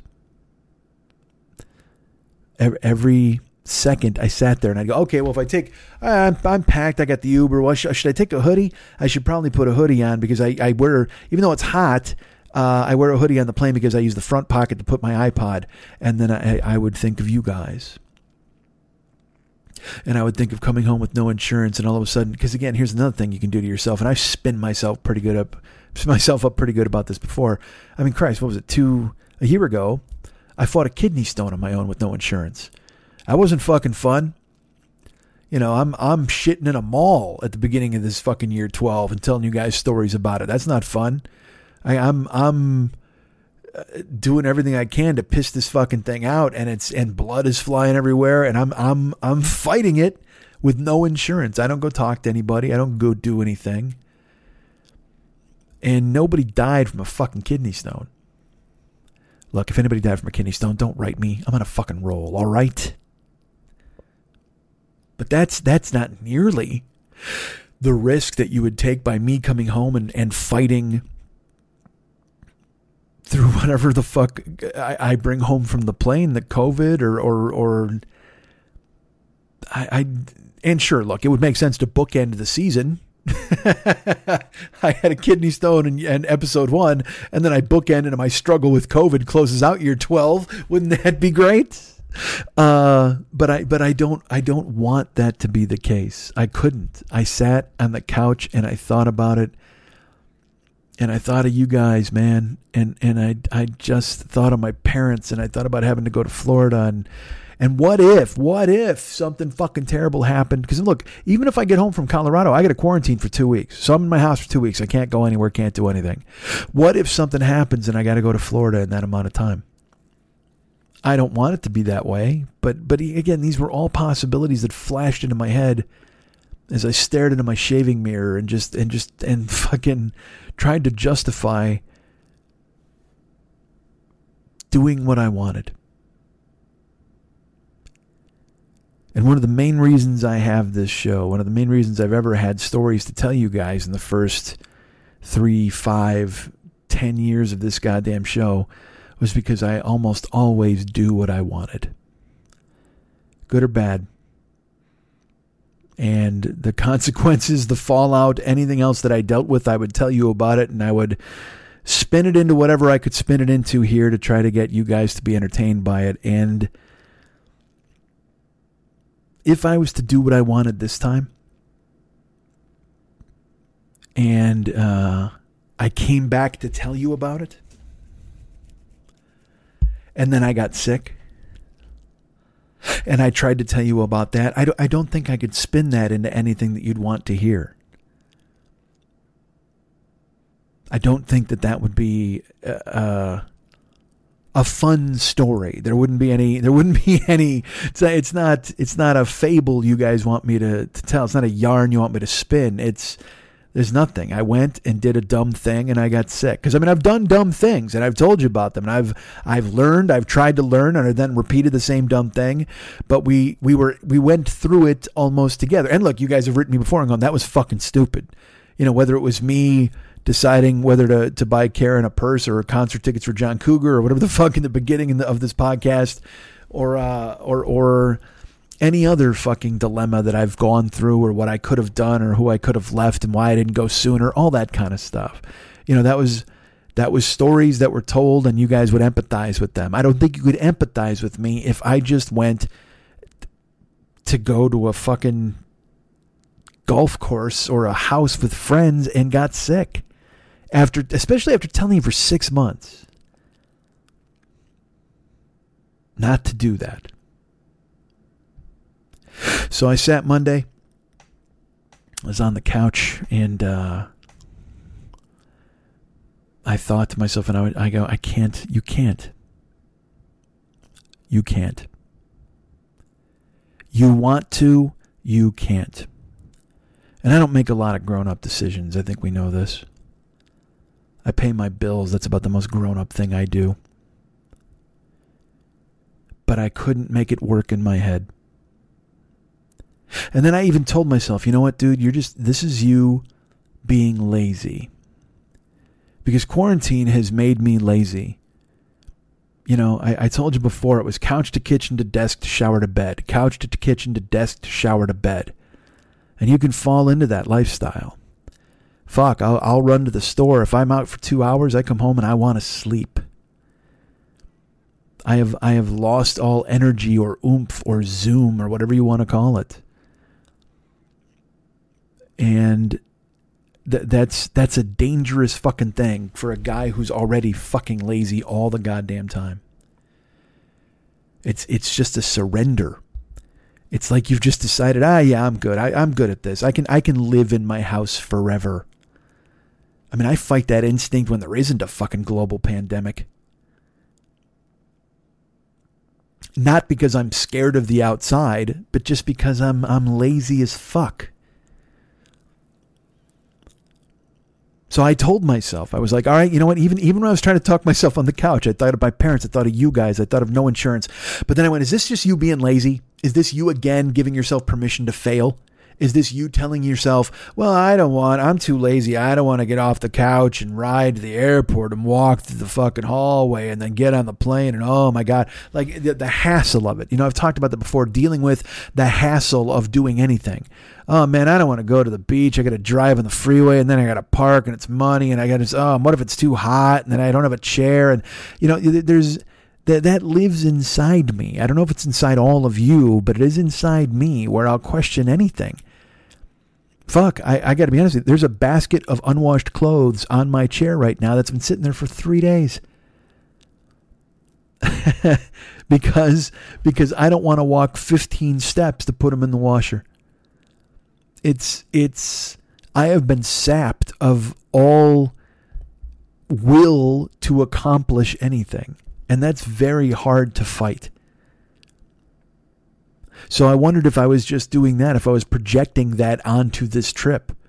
If right when it got down to it, I was like, you know what, I don't really want to go because it's going to be a hassle and I got to call, oh my God, I got to call Uber and walk outside. And you know what, I've gotten so fat now, I'm going to be sweaty. And I mean, you know, all the, and I talked about this when I went and visited Jesuit in San Francisco and I went to the Mercury Rev concert you know, I, I, I bitched and moaned and, and was pissed and was a baby and didn't want to do it, mainly because I knew as a big dude I didn't want to stand up the entire fucking time. And then I had a great time. The fucking show was amazing. Because that's the deal. It's like if, I, if, if there was a pneumatic tube I could jump in and get the fucking Breckenridge, I'd be fine. But it's the fucking getting from A to fucking D because I fucking hate B and C. Holy fuck.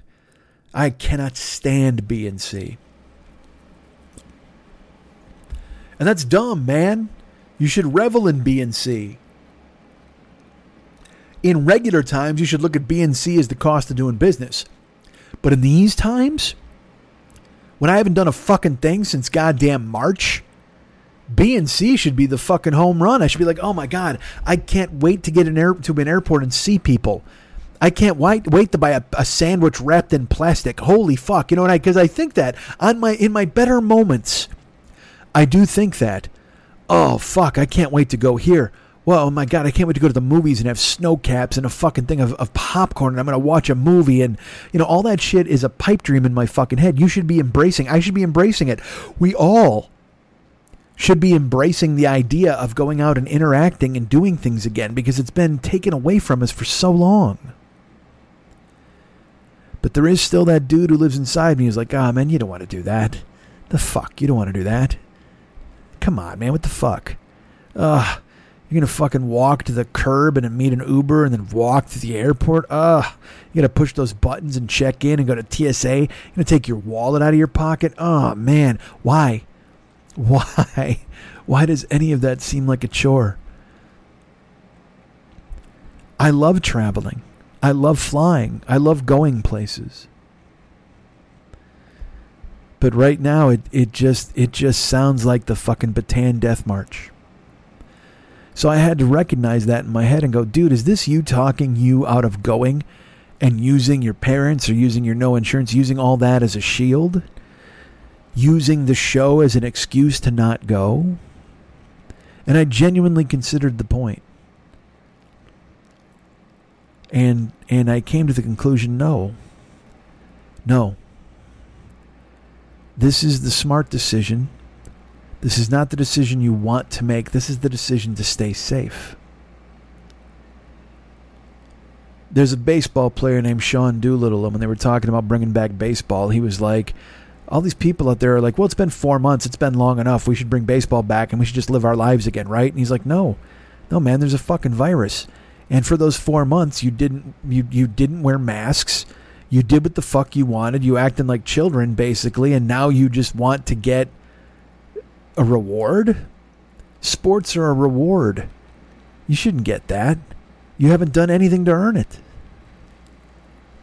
How can you have any pudding if you don't eat your meat? And I viewed this through that prism.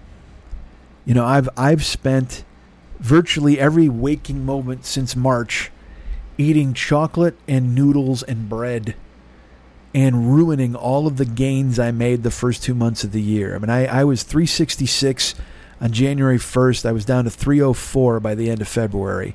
And I got on a scale last week, and it's it's a fucking joke. And I saw it, and I was like horrified. Even though I guessed the number, I was horrified. And uh, and so why should I? Why have I earned the right to go do something I want? Why have I earned the right to go get on a plane or or or put myself at risk? Now, certainly this isn't my fault that there's a fucking pandemic. It's not my fault that we can't travel, we can't go anywhere, so I can't blame myself as I so often do for this. And as much as I want to try to hang the whole, oh man, you're just being lazy on myself, you know, when I sat and thought about it, fuck you. No, I wasn't. I wasn't. I was being smart. I was making sure that the decision I made was sound.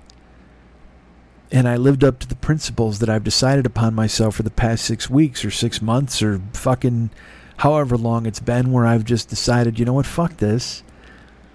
You you have to listen to the science. You have to follow the the guidelines that have been set. You don't want to be one of these fucking idiots pissing in the wind and then spitting out fucking in, in, uh, uh, urine all over the goddamn place, man. You don't want to fucking do that. So I, I sat on the couch and I grabbed my phone and I, I clicked on the Uber app and I looked and there were cars around and then I closed it. And then I texted my friends and I, I told them basically everything I've just told you. Uh, in a in a truncated version. Certainly, I couldn't type whatever the fuck it's been an hour for them to hear. Um, but I told them I loved them, and I told them I couldn't see them, and I said when this fucking thing ended, I would come to all of their houses, and they would never be able to get rid of me. And they were all extremely understanding, and they wrote and they said, "Look, we get it.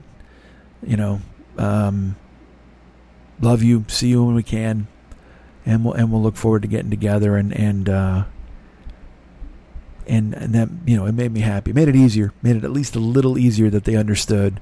You know, if they start with oh bullshit, you pussy, come on, you're fucking come. No, no, man. All all of them, to a man, were like, hey, dude, totally understand it.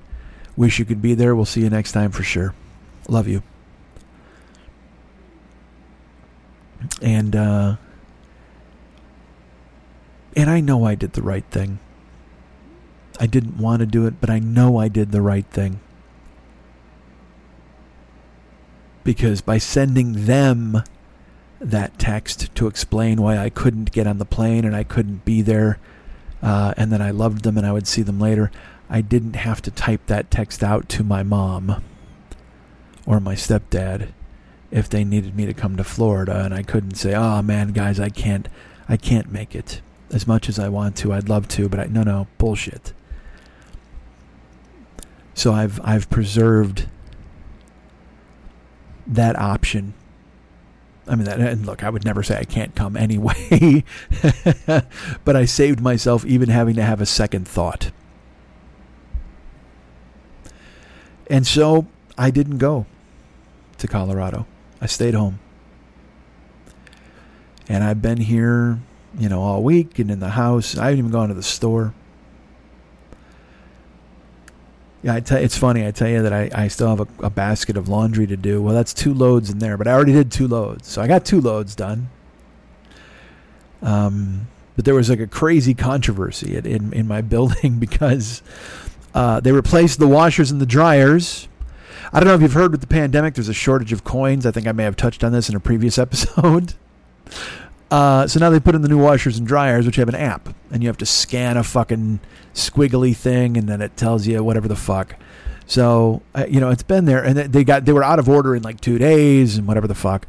So I had to do laundry, and I, I walked out there. Nobody was in there. Brought a basket out, and uh, you know, I don't know the fucking procedure. So sure enough, I read the thing and it's like, oh, you've got to download this app to your phone. And then you've got to scan the squiggly thing, and there you go. So I'm like, all right. So I download the app, and uh, and then I open it up and I scan the squiggly thing. There's like, oh, well, it's a dollar fifty to activate the machine. And I said, all right. So I, so what do I do? And they wanted my credit card. So I'm like, oh, fuck. All right. So I have my credit card embedded in my phone. So I try to push a button and it doesn't read it. So I'm already in the laundry room and I'm like, fuck, I got to go back to my apartment. So I walk out and I go get my wallet and uh, I get my credit card out. And then I see my neighbor Oscar and he goes into the fucking laundry room and he's like, Mike, Mike, are you doing clothes? And I said, I am, uh, uh you know, in just a second. Uh, and he's like, okay, well, when? When are you going to do it, man? And I'm like, I go, uh, you know what? If you want to go do it, go ahead. Skip me. Because I, I go, I have to put this app in and I haven't fucking done it. And he goes, oh, Jesus Christ, man, I haven't fucking put it in either. I don't know what to do. You know, I tried to come and it doesn't ever work. I tried to put the phone up there, it does not work. And I'm like, I, all right, well, I, I don't know why that wouldn't work. You got to it's you got to put the app in. I go, but now I'm trying to because then I'm trying to scan my credit card while I'm talking to him. It does the thing where you have to hold the card at distance and put it in a little box on the screen, and it's trying to read it and it wouldn't fucking read it. I'm like, what the fuck? Why aren't you reading the goddamn thing? So now I'm trying to talk to him and calm him down and talk him down because he's you know 65, he's you know 10 years older than me, and he's talking about oh, this fucking technology, man. You know, I don't even want to. I want to. You know what? I might. I do. I don't know what the fuck. I might go to the laundromat. And I go, I that's cool. I go, but if you want to skip me, go ahead. I cannot skip you. I don't I don't know how to use yes. I don't I don't know I fucking you know fucking Laura Laura. And he calls he calls Laura one of our neighbors. And uh, I so now I'm talking to him, and then I go back in the house. I'm trying to scan the card. I don't know if it's because it's not there's not enough light, but it will not scan. It's in the picture. It's in the little green square, and it wouldn't fucking accept it. So then it says enter it manually. So I go to enter it manually. I put in the fucking number, ding ding ding ding ding, and then I put in the date, ding ding ding ding. And then Laura comes over. She goes, Mike, are you putting in clothes? I go, I'm, I'm gonna, but I mean, if he wants to skip me, he can. And she goes, Oh no no no, go ahead and wash your clothes. I've got to teach him how to use it. And I go, well, all right, I get that, but I go, I don't want to be a jerk. I go, but I was going to do four loads, but I'll do two loads and he can go in after me. I go, plus these clothes aren't going to dry. I hang dry these. She goes, Mike, don't worry about it. Come on, please. And and Laura, you know, she's lived here just as long as I have, and so has Oscar. We're we're old school. We've been here for fucking. Oscar's been here at least. I've been here what twenty five years. Uh, twenty yeah twenty three years. He's probably been here twenty five or more. So is Laura, and so we're just out there, and it's so funny because they're he's she's explaining to him with his phone, and I'm trying to scan my credit card, and I can't. And I'm 53, he's 65, she's probably 60. You know what I mean? And we're just we're just old outside in the hot sun trying to figure out how to wash clothes. And and I've never I felt like such a failure, dude. I was like, "Oh my god, look, and this is this is where it's gone this is my own fault. And then, because then that's when the shame spiral happens where I go, look, man, if I had my own fucking house or if I had a real career, I'd own a fucking laundry, fucking a washer and a dryer, and I wouldn't have to go to a room and talk to people and neighbors and shit. I could just do my clothes for fuck's sake. But then I'm like, just fuck, don't spin off, just fucking do this. So I go to enter the card and uh, and then I put in the security code and I punch it and my fat thumb hit, thumb hits one number off So like say the last number's uh, nine, I accidentally hit nine and eight, and it enters the eight, and I hit enter before I get a chance to erase it. So Laura's outside talking to Oscar. I've got the card there, and then I go, oh fuck, and then so I go to delete the card, and it won't let me delete the card. And I'm like, well, I want to. So I go to settings. I go and do all this shit. I go out. So then I scan the washer, and then it says card not accepted, security code. And I'm like, fuck you, man. And she's like, oh, you can't figure it out. Because then now I'm now I'm embarrassed because like, no, I know what the fuck to do. I just hit the wrong goddamn button because I don't want to be, you know, Oscar's. He's not feeble, but he's also like, ah, this shit and, I, and like, and at this point, I honestly want to just dump my fucking clothes in the pool. Seriously, I'll throw three Tide Pods in the goddamn deep end and swim around with my fucking boxer briefs and fucking wring them out. I don't fucking. I was so frustrated, man. So I, I didn't know what else to do, and I couldn't back it out, and I was trying to erase it, and then she's trying to explain to him. So then I punch in the number again because that's what you have to do. I have to enter the card all over again, but it won't erase the old card. So now the same card is in there twice, but one of them has the proper security code, and the other one doesn't. So I get it in there, and she's trying to help him, and I'm talking to them, and I'm like, yeah, I don't know what's going on. And, then I hadn't used it yet, and the washing machines are about a, a, a, quarter to a third smaller than the old machines, and they raise the prices. And then we have that conversation because we're old. I cannot believe they have raised the price of your dollar fifty to fucking wash, man, and they've cut the size of the washers, right? And I'm like, yeah, Oscar, I don't get it either. Uh, and then I scan the machine, and finally, like the water comes on so I throw in my Tide Pods and I fucking throw in my shirts in either fucking washing machine and and and he's like, God damn it, I'm going to the laundromat. And I go, I I'll be done here shortly and and I, he stomps off and and Laura looks at me, she goes, he gets so frustrated. And I go, Well, I mean I don't blame him, man. Fucking it's crazy. You know, it's just technology and it's so stupid. It seems so easy and then if it doesn't work, you get frustrated and you want to throw your fucking phone a mile. She goes, I know, but I've tried to help him with it three times, and I don't know why he doesn't understand. And and I go, why? I did it. She goes, well, why couldn't you do it? I go, oh, I, I fat fingered the security code. And she goes, well, do you have an iPhone? I said, I do. And uh, she goes, well, okay, as long as it worked. And I go, okay, well, do you want? I go, I'll just finish these these two loads of clothes, and if you want to help Oscar, you can. And she goes, well, I will. He'll probably come talk to me, unless he goes to the laundromat, which he might do because he's really frustrated. I said, okay. And uh, you know, I, I haven't. I mean, I've lived here forever. She's lived here forever. Oscar, we we've, and I don't really talk to these people. I say hi and bye. And so I looked at her and I said, uh, "How are you doing?" And she's like, "Oh, I'm good." I said, "Yeah, you're. Everybody's healthy. You're safe. How's your? Because she has a son and a grandson, and I asked about them. I because I never do she said, "Oh, he's doing this," and she told me about what he was going on and the grandkid. Because now the grandkid is like nine, which is fucking absurd. Um, and uh, and we, stood by the stairs, and my clothes washed, and we talked for uh, ten minutes. And I said, "You know, I never, I never get to ask you about you." She goes, "Oh yeah, well, we're just all busy," and and it, it's not it. You know, I, I mean, I could I could knock on people's doors and see how they're doing. I could reach out. And I said, But you're healthy? She's like, Yeah. I said, How's work? She goes, Oh, it's okay. They're all, you know, we've been working from home, but I go in twice a week. And I said, Oh, that's great.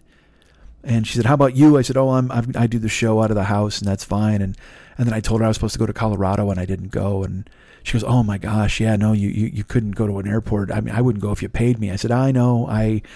It was one of those things where I thought I could do it, and then I thought more about it and decided not to do it. She goes, "Well, I think you made the right decision," and I said, "Well, thank you. I appreciate that." And uh, there was a beat, and I said, "Okay, well, I'm gonna I'm gonna head inside." She goes, "Okay," and uh, I hugged her. Uh, um, and I don't know why, but I just I and I, I just leaned in with you know my left arm. I mean, I didn't bear hug her and pick her up, but I leaned in and just and I put my arm around her shoulders and I and and hugged her, and uh, she she was surprised. You know, she uh, oh, and just kind of like, oh, uh, yeah. And she, you know, clapped me on the back a few times, hugged me back. And uh, I, I teared up, which which makes no sense. But uh, and then I, you know, I, I didn't, you know, it's not like I held her captive for 90 seconds. I, I hugged her for five seconds and squeezed her around her shoulders, and she hugged me back and clapped me on the back, and uh, I let her go. She's, oh, I said, all right, so yeah, help, um, help Oscar. And I turned around and went in my house. And uh, it felt fucking great.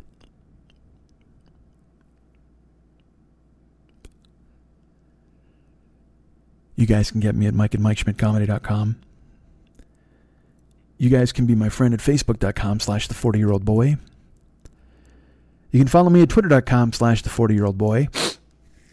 Uh, you can find me at Instagram and Snapchat. I'm at Mike40YOB. And uh, I'm at TikTok too. I don't, I don't know why, but I am. If you want to find me and add me on there, I'll watch you do a hula dance or cook an omelet or whatever the fuck you do on there. Uh, but find me. I'm worth finding, aren't I? aren't I worth finding? Uh, okay. Um. So yeah, so find me at all those places. It's the best.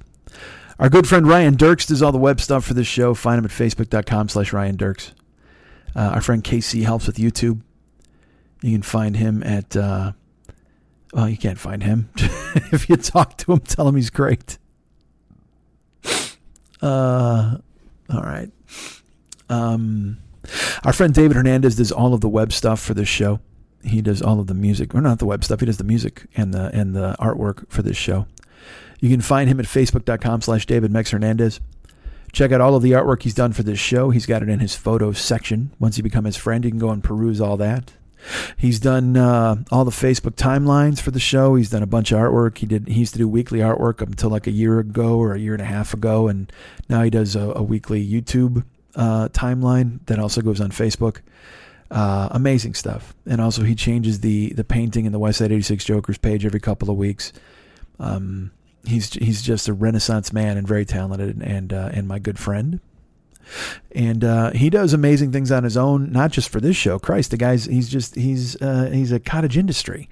Guy's doing art, he's doing music, he's singing, he's putting stuff up on Facebook all the goddamn time. When you become his friend at facebook.com slash David Mex Hernandez, you'll uh sorry, you'll um you'll see he's got uh, he puts up artwork and songs. He's got a cult. That's right, a cult. It's called I'm Dumb. Oh, no, this is dumb. That's dumb. You're dumb. I'm dumb.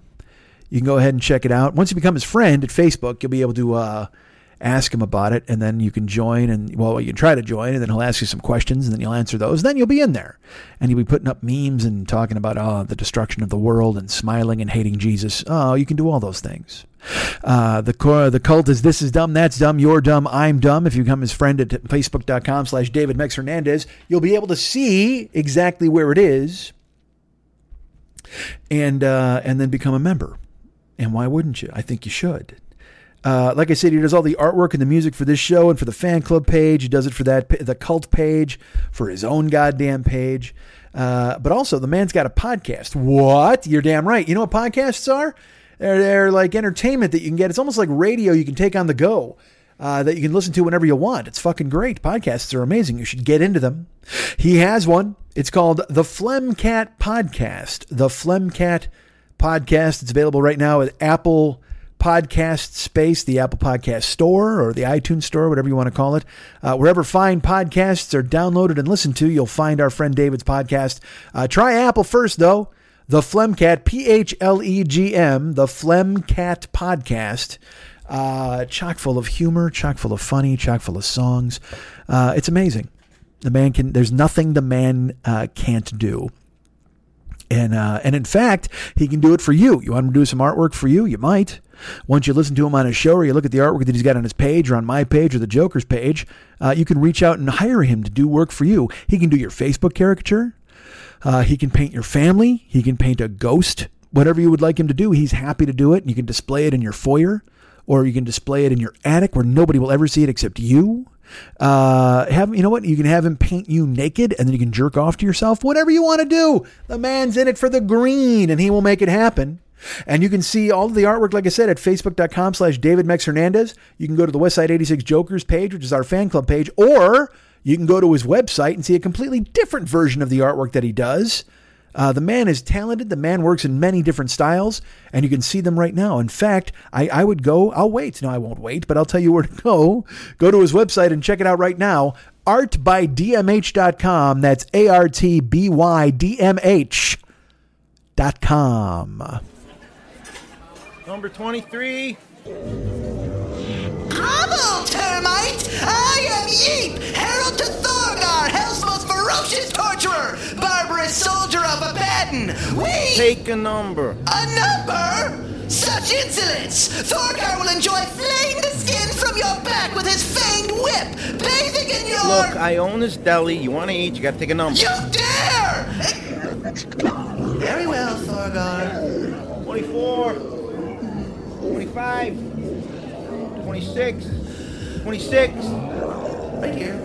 I am Yeet, herald to Thorgar. The foul one requires nourishment. Fetch him the head of a virgin hog, its jowls stuffed with the entrails of aborted infants, whose unheard screams of misery provide extra sustenance for the long journey ahead. Look, we got sandwiches or soup. Enough! We tire of these delays! Know that your impertinence has ensured that all who bear the name Schlotzsky are doomed to an afterlife of violation in the ash pits of Thorgar's dominion! Fire imps will be set loose in the ears of all in your bloodline, eating their way through the brains of the accused! Male Schlotzskys will have their cocks devoured by spider mites, oh. while the females will be used as eternal breeders, all of their holes constantly filled with the seed of hell's most terrifying brutes! Their agony will be our triumph, as the unholy monsters who continually fall from their diseased uteri will ultimately follow Thorgar into heaven and slay God himself! From this day forth, all of hell's demons will carry the name Schlotzsky! Your fate is sealed! Yes, I believe I saw Blimpies one block over, Thorgar. We can, we can stop there on the way to. Okay, you may be hearing a different noise now. Uh, certainly, you're hearing me. Hi, it's my dulcet tones. How are you? But also, you're probably hearing uh, like a rickety rackety. Do you, do you hear that? I think it's a technical term. Again, I'm, I'm not a noise expert, but you were hearing the low rumbling of the air conditioner throughout the beginning of the show, and it would turn on and turn off occasionally here and there. Uh, but it's off right now. But yet, there's still a rickety rackety that you can hear, a clickety clackety, a spickety spackety. Can you hear that? It's right above us uh, zangity zickety. It's it's it's a ceiling fan. I have a ceiling fan on above me because apparently I must be kept cool at all times. I don't I don't know the reason behind it, but with the air conditioner on and then the ceiling fan on, um, look, I'm not going to lie to you. I've been dead since year six. I, I I need to keep a cool breeze on me or I will rot. There's sweat and putridity. Is putridity a word? It's putrid. It's the uh, putridity. I've made it up. If it's not a word, I've made it up. It's not the first fucking word I made up on this particular show. Uh, well, on this particular show, wait a minute. I, I will say in 12 years I've made up other words. Stripple for one, saddle vag for another. But now, uh, have I made up another word earlier in this show? I don't know if I did. Uh, you know what? I'm going to ask the, uh, Elaine, can you read the minutes back? Elaine, can you go ahead and. Was there a, a word I came up with, a different word that you didn't see coming? I don't know. I don't even know if Elaine's working. I can't tell. I can't look beyond my computer monitor. I have to stare down at the blue thing to make sure it's rolling and getting my voice on there. God knows, I, what if I'm talking for nothing? Do you know how fucking terrible that would be? All right. Uh, hey, we got sponsors, which you would think to yourself after the last three minutes, why the fuck would this guy ever have sponsors? But I do. And I hit the table on purpose. Uh, our good friend Fearful Jesuit, who runs the Paranoid Strain podcast, and I alluded to him earlier in the show. Uh, he and I were together. Uh, what the hell? Didn't I allude to him earlier? Oh, we saw Mercury Rev. Um, he, uh, he's the host of a show called The Paranoid Strain. It's a podcast available right now in the Apple iPad, uh, iPod space, Apple Podcast space. You can go ahead and download it. It's fantastic. It's something that you want to hear. Now, I know you're thinking to yourself, well, Mike, uh, are there any new things for us to hear? Yes, there are right now. You know, I told you last week there was like a seven minute placeholder show. Au contraire, mon frere. Now, uh, there's another show. It's got it's got a chunk of the first show ever, and then it's uh, it's updates. Oh, it's just it's you got to hear it, folks. It's phenomenal. It's fantastic. It's lovely. It's available right now in the iTunes store for you to go to listen to. Now, look, they're all in there. You want to listen to any and all past shows? Certainly, first of all, subscribe to the show. You don't even need me to tell you to do that. Subscribe to the goddamn show. Do that right now, and then you'll get notified when a show gets uh, uh, sent into your pipeline. Oh my God, that's painful. You don't want to just get a show shoved up your pipeline, but you might. Maybe you do. That's why you subscribe and get our good friend Fearful Jesuit's voice straight into your pipeline as he's yodeling in the valley, which is a. Uh, I learned a term for uh, for oral sex. But look, I'm not saying that uh, Fearful Jesuit's going to yell into your butthole, but he might. You never know. Why did I say butthole? What is this? look, you know what? We're going PG-13 from now on. I go butthole. I could have said asshole. Nope. Oh, I said it now. R. Damn you. Oh no, wait, that's still PG-13. Uh, now, however, Fearful Jesuit jams a fist up your butthole, now now we're into PG 13, our territory. And if he puts a fist in your asshole, well, let me tell you something. There is clearly no doubt we are no longer PG 13, and we are all about the R, R, R. The hard R. It's a hard R now. If, he, uh, if he's fist fucking you in the ass, absolutely, this is a goddamn hard R. Fearful Jesuit is the is the man. You want to you want to write him a note? Go ahead and write him a note. Here's his email address theparanoidstrain at gmail.com, theparanoidstrain at gmail.com. Write him a note and tell him you love the show. Write him a note and tell him you love me, which seems strange, but why not? He might he might be concerned about that. Write him a note and tell him you love him. Ooh, intrigue. This man just got married, and now look at you, homewrecker, stepping up, uh, just swinging your your wares in front of him, going, you know what? Here we go, Jesuit. It's me and you and a dog named Boo. Let's get this done. I don't know why you're having a three way with the dog. I don't know why, honestly, you think a three way with the dog would go in and entice him to end his loving marriage. Uh, I don't think he's freaky like that. Dana Unicorn might be freaky like that. But our good friend Fearful Jesuit, absolutely not freaky like that. What you want to do right now is go to the iTunes store, download all of the Paranoid Strain podcasts. They're all there. They exist. They are waiting for you to go ahead and listen to them. They're waiting for you to go ahead and check out him taking apart all of these fucking idiots and all of their goddamn conspiracy bullshit. Uh, so he's got the uh, all right. So the the all right. It's the last shirt. Uh, all right. The, the the episode that's in the iTunes store now. God damn, I can't even talk.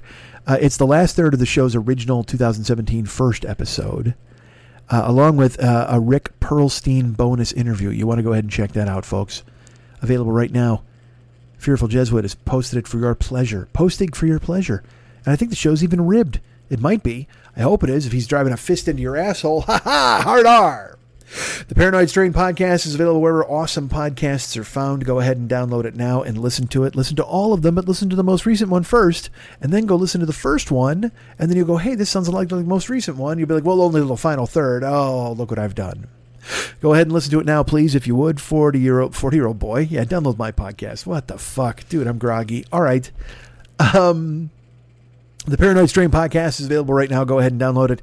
Uh, leave a review in the iTunes store. Write him a note. Tell him he's great. And, uh, and join his Facebook fan club as well. He's got a Facebook page. Go ahead and just put in the Paranoid Strain, search for it.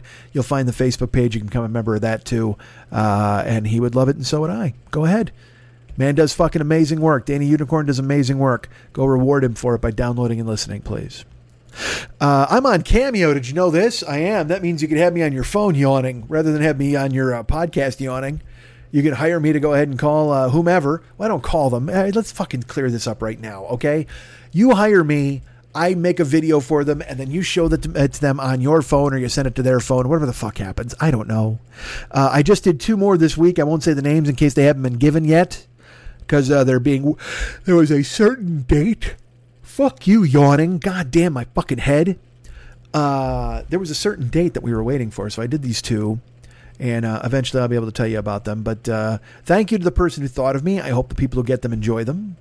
And uh, I'm available now if you go ahead and put it on your phone, or you can go to bookcameo.com or put the cameo up on your phone. And you're thinking to yourself, man, I, I need a guy to tell my neighbor to fucking watch his property line. I'm the guy to do it. Jesus, I want to thank my postman for doing a wonderful job. I'm happy to help. Because right now postmen need all the fucking help they can get. Because again not only is the government trying to destroy them but there's a portion of the population who's like yeah fuck the government and post offices. I don't uh i don't know. Uh, when did everybody turn into the fucking joker?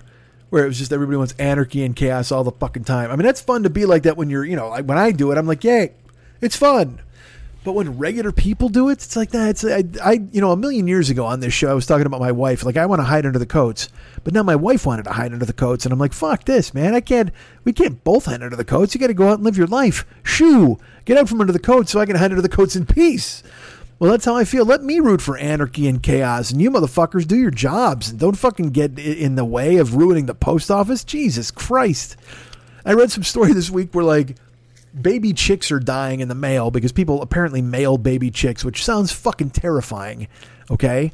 But I guess it's a thing and it's worked forever. Well, now the baby chicks died because there's a delay in the mail. And I actually saw somebody on Facebook, they're trying to explain, oh, no, no, no, no. I raise baby chicks. This happens more often than not. Uh, this has nothing to do with the government and Trump. Uh, you know, the post office. And I'm like, what, the, what are you doing? Why are you explaining? uh, Are you really here to explain away and defend the murder of baby chicks? I, I don't know. I guess. I, I is it that important to you? You're that invested in this fuckneck that you're going to be like, oh yeah, no, no, no, don't worry, no, no. It's uh, they these new terrible things at the post office certainly are terrible. Uh, but they're not the things that are ruining this uh, country or killing these chickens. These chickens die all the time. Ah, we're, we're the kind of country that kills chickens and doesn't even think fucking twice. You ever watch Mr. Rogers, Speedy McFeely? Worst chicken murderer in the history of the goddamn world. You would think it would be weasels or foxes or anybody getting into a henhouse. You would think it'd be Frank Perdue. No, no, no. Frank Perdue is a fucking amateur compared to Speedy McFeely, who was killing chickens from the goddamn jump, and Mr. Rogers was in on it. Because again, I'll tell you what, if you're going to go after the post office, you might as well go after Mr. fucking Rogers because you don't care about anything, you lunatic. Defending the, t- the tearing apart about the post office. Oh, yeah, so much ballot fraud. There's never been ballot fraud ever before. Why wasn't there ballot fraud when he won? I mean, it's just. And then he tries to explain. Ah, fuck everybody, man. It's so fucking stupid. Everything is just stupid, isn't it? Aren't we just marinating in fucking stupid these days? And you're like, what? Who? Who believes this shit?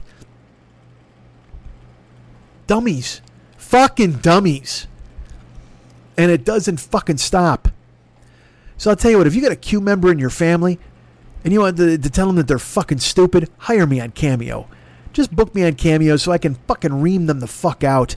I, will chew, I will enter, I will just start chewing from their fucking sphincter all the way up to their goddamn uvula. I will hollow them the fuck out. You want to see that happen? You want me to turn your cousin into a shell of his former self? He's already a shell of his former self. He's believing in Q and all this stupid bullshit. WWG, one WWA. What the fuck? Fuck you, you dumb fucks. Everybody's like, oh no, there's a code, and then the deep state, and don't worry, and then uh, there's uh, children's pedophiles, and Hillary ate a baby and skinned its face, and oh my, shut the fuck up. When did when did everybody start making shit up? Oh, I know. It's because they all want to pre- believe that they're more than they are. Nobody wants to realize that. Guess what? You're a fucking actuary. That's it. That's what you're going to be as a fucking actuary. There's nothing wrong with it. Be an actuary during the week, and then at night, go with your friends. Maybe have a couple of pops. Maybe you get a pizza on the weekend. You watch some sports. You have fun. You get into a softball league. You have a good time, and then Monday morning, you're an actuary again. There's nothing wrong with that. It's a solid life. Raise some kids. Be happy. But no, there's always some actuary who thinks he's fucking James Bond. He's, uh, I'm on the trail of international killers. No, you're not, you fucking dummy. You're crunching numbers and columns. Every fucking clown who's a shoe shiner all of a sudden thinks he's some fucking. He's Matt Helm. He's undercover. Yeah, I might look like your normal shoe shiner, but, you know, I hear a lot of things on the street and, uh, shine, mister? All right, let me tell you something. I, I hear a lot about Russian interference. Shut the fuck up, you shoe shining fuck. I don't I don't want to hear anything from you until I can see your face reflected in the leather of my fucking shoe, and even then all I want to hear is all done. That's it. That's all. I don't want to hear how you've gotten to the bottom of a fucking international cabal of llama herders who also happen to be stealing the fourth infant born in every city in fucking Italy. You fucking dummies. Oh, you don't understand that Epstein Island, it's Bill Clinton had a condo in there. Well, there's plenty of pictures of Donald Trump with Jeffrey Epstein. Oh, he was, it was a long con, our friend Don. He was there. You don't understand. He was, he was getting information from the inside. And it's like when cops bust massage parlors. Well, sometimes you gotta fuck an Asian to go ahead and take down the international massage hand job industry. Well, Donald Trump occasionally had to fuck a nine year old to take down all these fucking child traffickers. It's it's collateral damage, but he's there now. Where we go one, we go all. Shut the fuck up. Jesus fucking Christ. Live your life. Yeah, you're a crossing guard at the school. That's the extent of the safety you should provide for these children. Don't be like, "Oh, I've been looking into some deep state nonsense and I from what I understand, I'm going to have to go ahead and break into Timmy's house and steal him from his parents because they're going to vaccinate him and didn't you understand that there's platelets in the vaccine that come from the blue whale and they're going ahead and making whale babies and the, eventually these whale babies will be used to fight wars under the sea and I can't possibly let that happen. Shut the fuck up. Everybody was an expert. Everybody knows. You don't know a fucking thing, man. But everybody wants to think that they're more than they are. They belong. Oh no, I'm I'm hot on the trail of, of international assassins. No, you're not. Put down your magnifying glass and get me the four rolls of quarters I need, Mr. Bank Teller. Because guess what? That's what you are. This is as close as you're getting to international finance is being a bank teller.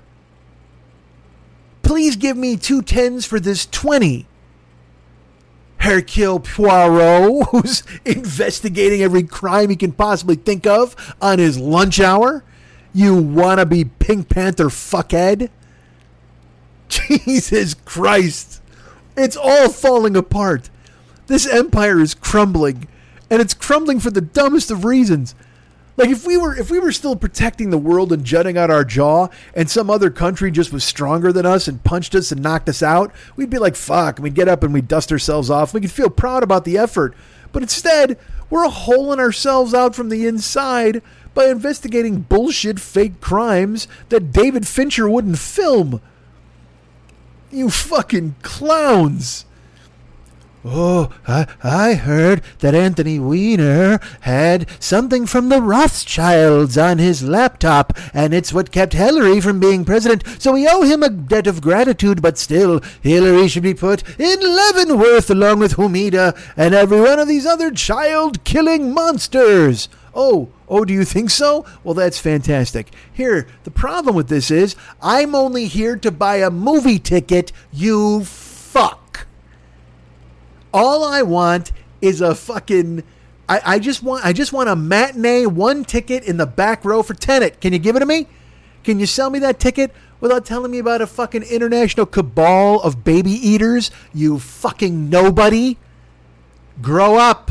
You're nobody. It's okay. There's a lot of people who are nobody. I'm nobody. Come on in. The water's fine. You want me to say that to somebody on Cameo? Book me. Put it on your goddamn phone. Put it, on your computer. Anything. I'll, I'll be happy to shout in somebody's fucking face and tell them to forget all of this fucking bullshit. Tell me the shit they believe and tell me the job they have, and I will fucking carve them out from asshole to uvula. I'm not joking. I will climb in their ass like a fucking eel, snake past their liver, and climb out their fucking mouth. Quit ruining everything, you fucking nobodies. So book me for Cameo. It's a delight. Uh, hey, we got a YouTube channel. Yes, we do. YouTube.com slash the 40 year old boy. Go ahead and uh, sign up now. Go follow or subscribe to the channel. And uh, right now, there's 12 years of podcast archives. There's some old stand up. Not a lot of new stuff on there. I won't. I won't lie. But if you sign up when the new stuff comes, you'll be right there, right there with your your eyes bursting, waiting to go ahead and absorb everything that I put up there. Uh, why wouldn't you do it? I think you should. I'm rooting for you. You should be rooting for me too. Let's root together, shall we? Uh, YouTube.com slash the 40 year old boy. We've got that channel. Also, what? You're goddamn right. We've got a Twitch channel, twitch.tv slash the 40 year old boy. Uh, go ahead and sign up for that. Follow and subscribe to that channel. I'm on there all the time, man. I'm, I'm streaming. I'm playing puzzles. I'm playing sword games. I'm playing this dumb game where you're like a clitoris and you're running around rampaging. It's so fun. Uh, literally, I'm just this rampaging clitoris, and I'm just I'm trying to complete races and trying to make it all work, and people watch, and we all have such a great time. Go to twitch.tv slash the 40 year old boy. You can follow or subscribe. If you're an Amazon person, you can use your Amazon Prime subscription and uh, and give me five bucks. Costs you nothing.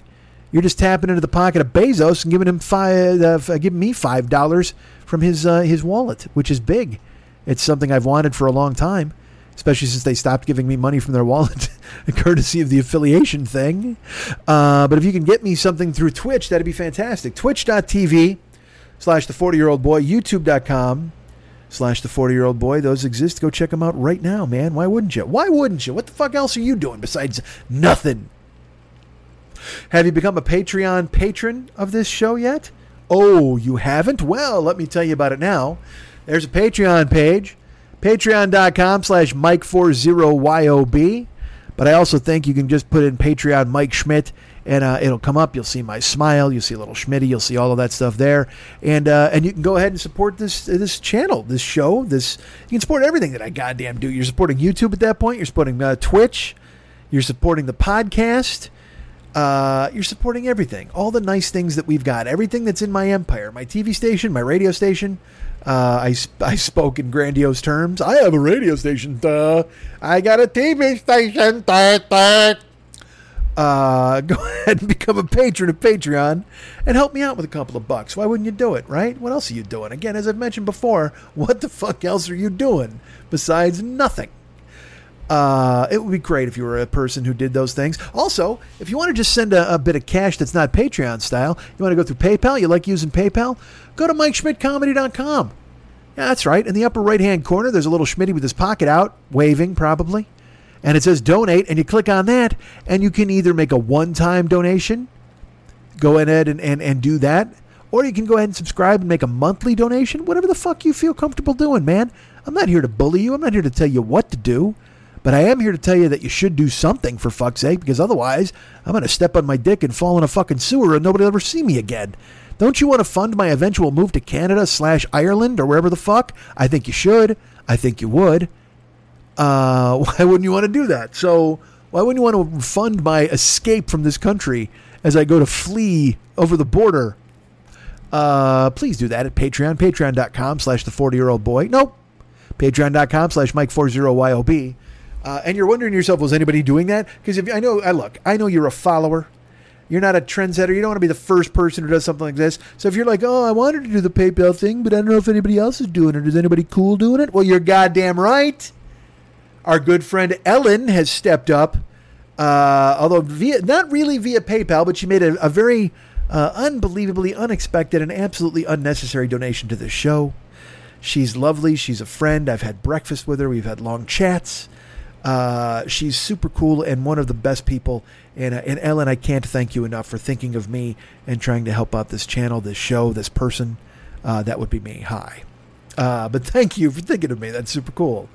And uh, I know you're thinking to yourself, well, uh, I, I, would love to do this Patreon thing, but I, you know, I, I don't want to just be the first one. I mean, I, I, have never, I've never been the person who's the vanguard of something, but I'll easily slip in behind people if they want to go ahead and lead the charge. Well, okay then. Then I've got news for you. Our great friend K Joe, that's right, Catherine Sweeby, uh, has stepped up and made an unbelievable donation and gone ahead and started a Patreon thing. What? Yeah, that's right. She's become a patron, a patron of this show via Patreon. I don't know if I was supposed to say her full name there, but I did because why wouldn't I, right? That's the kind of guy I am. I go ahead and spill your real name to everybody. And maybe she wanted it. Maybe she was like, oh, I totally need that kind of uh, attention. Or maybe she was thinking, hey, you know what? I didn't subscribe with my full name for a reason. And I'm like, you know what? That's a really good point. Uh, but her and Matt are lovely and friends of the show. Hell, I was at their wedding. I was virtually at their wedding, but I was still at their wedding. Uh, and she's now stepped up and become a patron on Patreon, and I can't thank her enough. Joe, I love you. You know that. Huge fan of yours. Uh, and uh, and one of the best photographs I've ever been in in my life was with Joe. As a matter of fact, I looked really good in it, only because I was standing next to her. You won't even notice me. I looked good in it. You don't even see me because she looks fucking amazing. Uh, go find it. It's on my Facebook page somewhere. Go go explore my archives. Go find every picture I look good in. Uh, That'll take you five seconds, uh, and then you'll see her. Actually, you know what? Go look for just a hot chick like in my photos, and you'll be like, "Oh, that's awesome," because you don't have to look at me. Who the fuck cares, right? Right. Uh, so you can become a patron at Patreon, like our friend uh, Kjo. You can become a, a donator via either PayPal or whatever, like our good friend Ellen.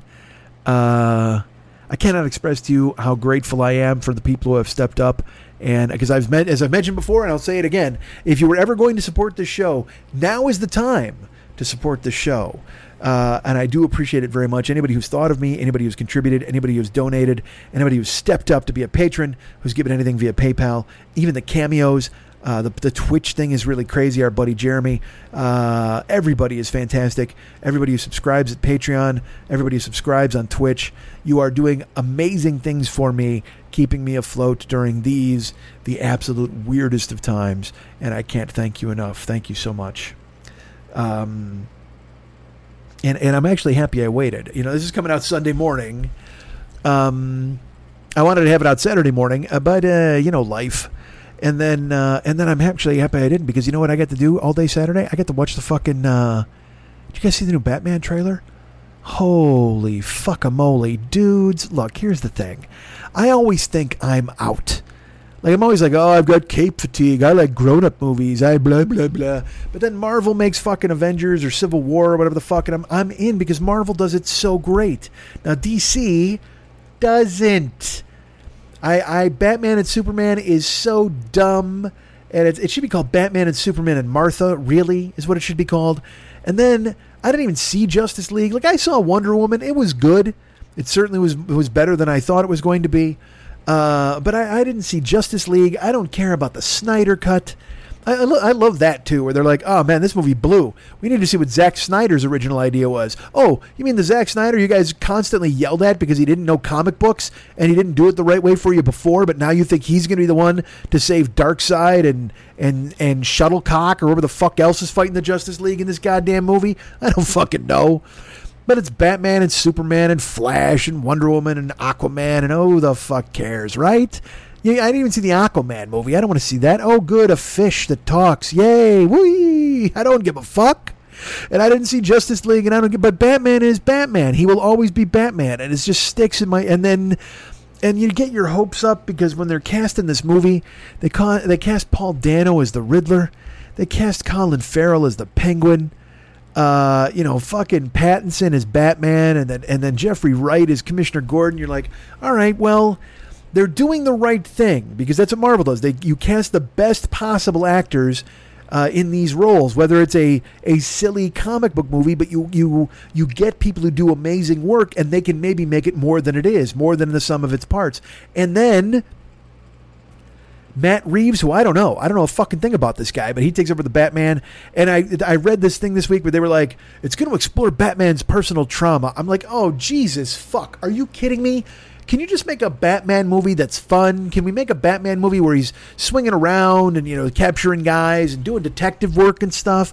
I don't need to see the fucking pearls hit the concrete again. Let the pearls hit the concrete. Let the pearls hit the concrete. Tss, pearls. Fuck you, man. I don't need to see Martha Wayne or or Thomas Wayne die again. I don't need any of that bullshit. I don't need an origin story. We know who fucking Batman is. All right. So don't tell me about his personal fucking trauma. And enough with the fucking superheroes and the my dad died, my mom died. Oh, Jesus Christ. Okay. My dad died too. I, I, I didn't buy a fucking cape. I should have.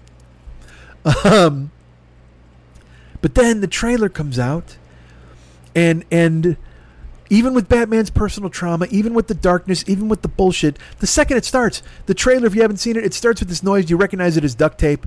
And then you see a guy that's probably the Riddler, and he wraps a dude in duct tape and he writes on it. And then a Nirvana song plays, something, and it's just it's so You want to talk about dark? This is bleak. This isn't even dark Batman. This is fucking bleak. And then you see Pattinson. You don't see Pattinson as Bruce Wayne gallivanting with models. You see Pattinson in the bat suit like right away. They don't fuck around. He's not hiding in the shadows. We get him, Colin Farrell with a bunch of prosthetics all over his fucking face so he can look like a fat jowly Joker, which is fucking perfect. And then you've got ridiculous fucking Paul Dano, who we don't even see, but you hear his kind of sing-songy, echoingy voice as he's leaving riddles at crime scenes, and then Batman fucks a guy up and punches him like 40 times, and the Batmobile looks cool as fuck, and you're just like, all right, I'm back in. I'm back in. Just when I didn't think they could rope me. All of a sudden, I'm back into the fucking thing. I can't turn it down. It's the siren song. It's, it's, it's fucking seven year old me with a fucking bath towel wrapped around my neck, sitting in my dad's chair pretending it's the Batmobile, and I'm back. You'll never lose me. And I love the Joker. I'm glad he's not in this movie. Maybe you'll do a hint to him at the end, whatever the fuck. I, but Batman's rogues gallery is deep. There's so many to pull from. So for you to have Catwoman and fucking Penguin and Riddler in the same movie, but they're not teaming up in some weirdness, it's just it just looks great. It's dark and atmospheric, and I know you're like, "Oh, so what?" So are all the Batman movies, and I, it's funny because then this trailer comes out, and there are people because I like I saw it, I was excited. I'm like, I'm in, I'm fucking in, and there are people on on fucking Facebook who are making fun of it. They're like, "Oh, is this the Janie's Got a Gun video without Aerosmith?" oh, oh, good. Batman's. Uh, oh, it's dark again. Shut the fuck up, you open mic assholes. Jesus Christ. If you don't like it, don't like it. Go look at something else.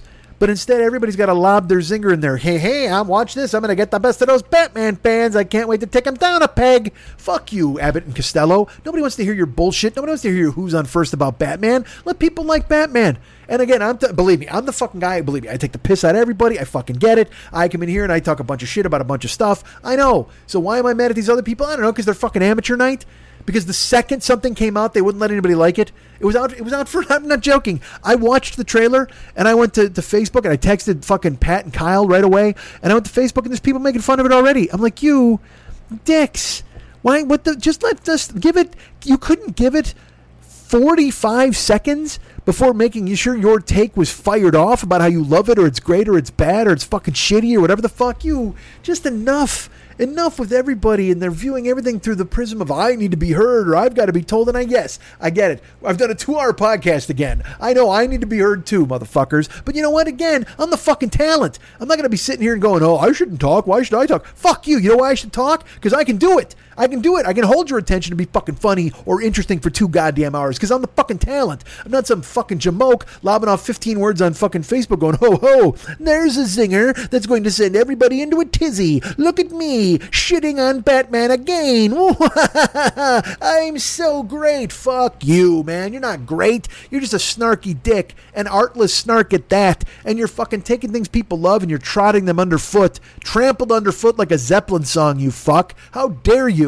Just let people like what they like. And by the way, next week I'll be tearing apart whatever you fucking like. I get it. I'm a hypocrite. I know that. I can't pretend I'm not. I can sit here and be like, oh, I want everybody to like what they like. And then next week I'll be like, ah, did you see this fucking Boss Baby movie? What if I did? What if I did jokes about the Boss Baby next week? Holy fuck. That was what popped into my head? The Boss Baby? That's like 19 years old, isn't it? I think that came out when I was in high school, The Boss Baby. And now I tell you, like, that's going to wound you. And by the way, if there was anybody in the fucking world who was going to be wounded by me making fun of The Boss Baby, that's unfortunate for you. You need to get better fucking taste. Now, see? Look at that. I'm tearing apart a fan of The Boss Baby when I just said I wouldn't be tearing apart anything. I'm wrong, too. I'm just as bad as everybody else. Holy fuck. You know what? Forget I said anything. Forget it. Shut it all down. Turn the Klieg lights off. Elaine, put the minutes away. I'm not going to do this anymore. I can't because I just, I'm a big ass hypocrite. That's all I do is I rip this and then I love this and I don't want you to rip this. But again, I'm the fucking talent. So got, I can fucking rip shit and you're not going to fucking go ahead and go after me, goddamn.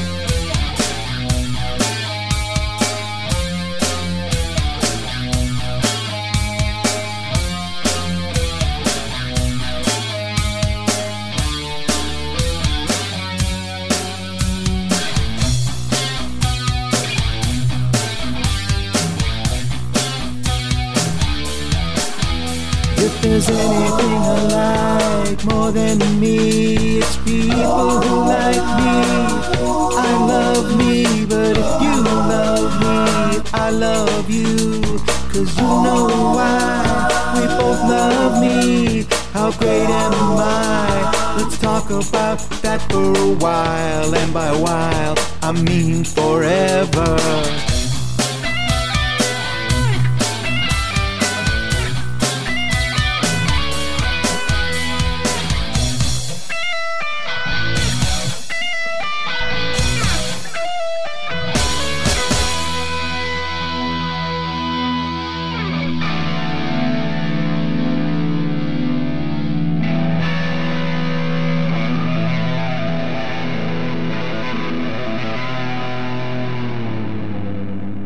Podcast. Podcast.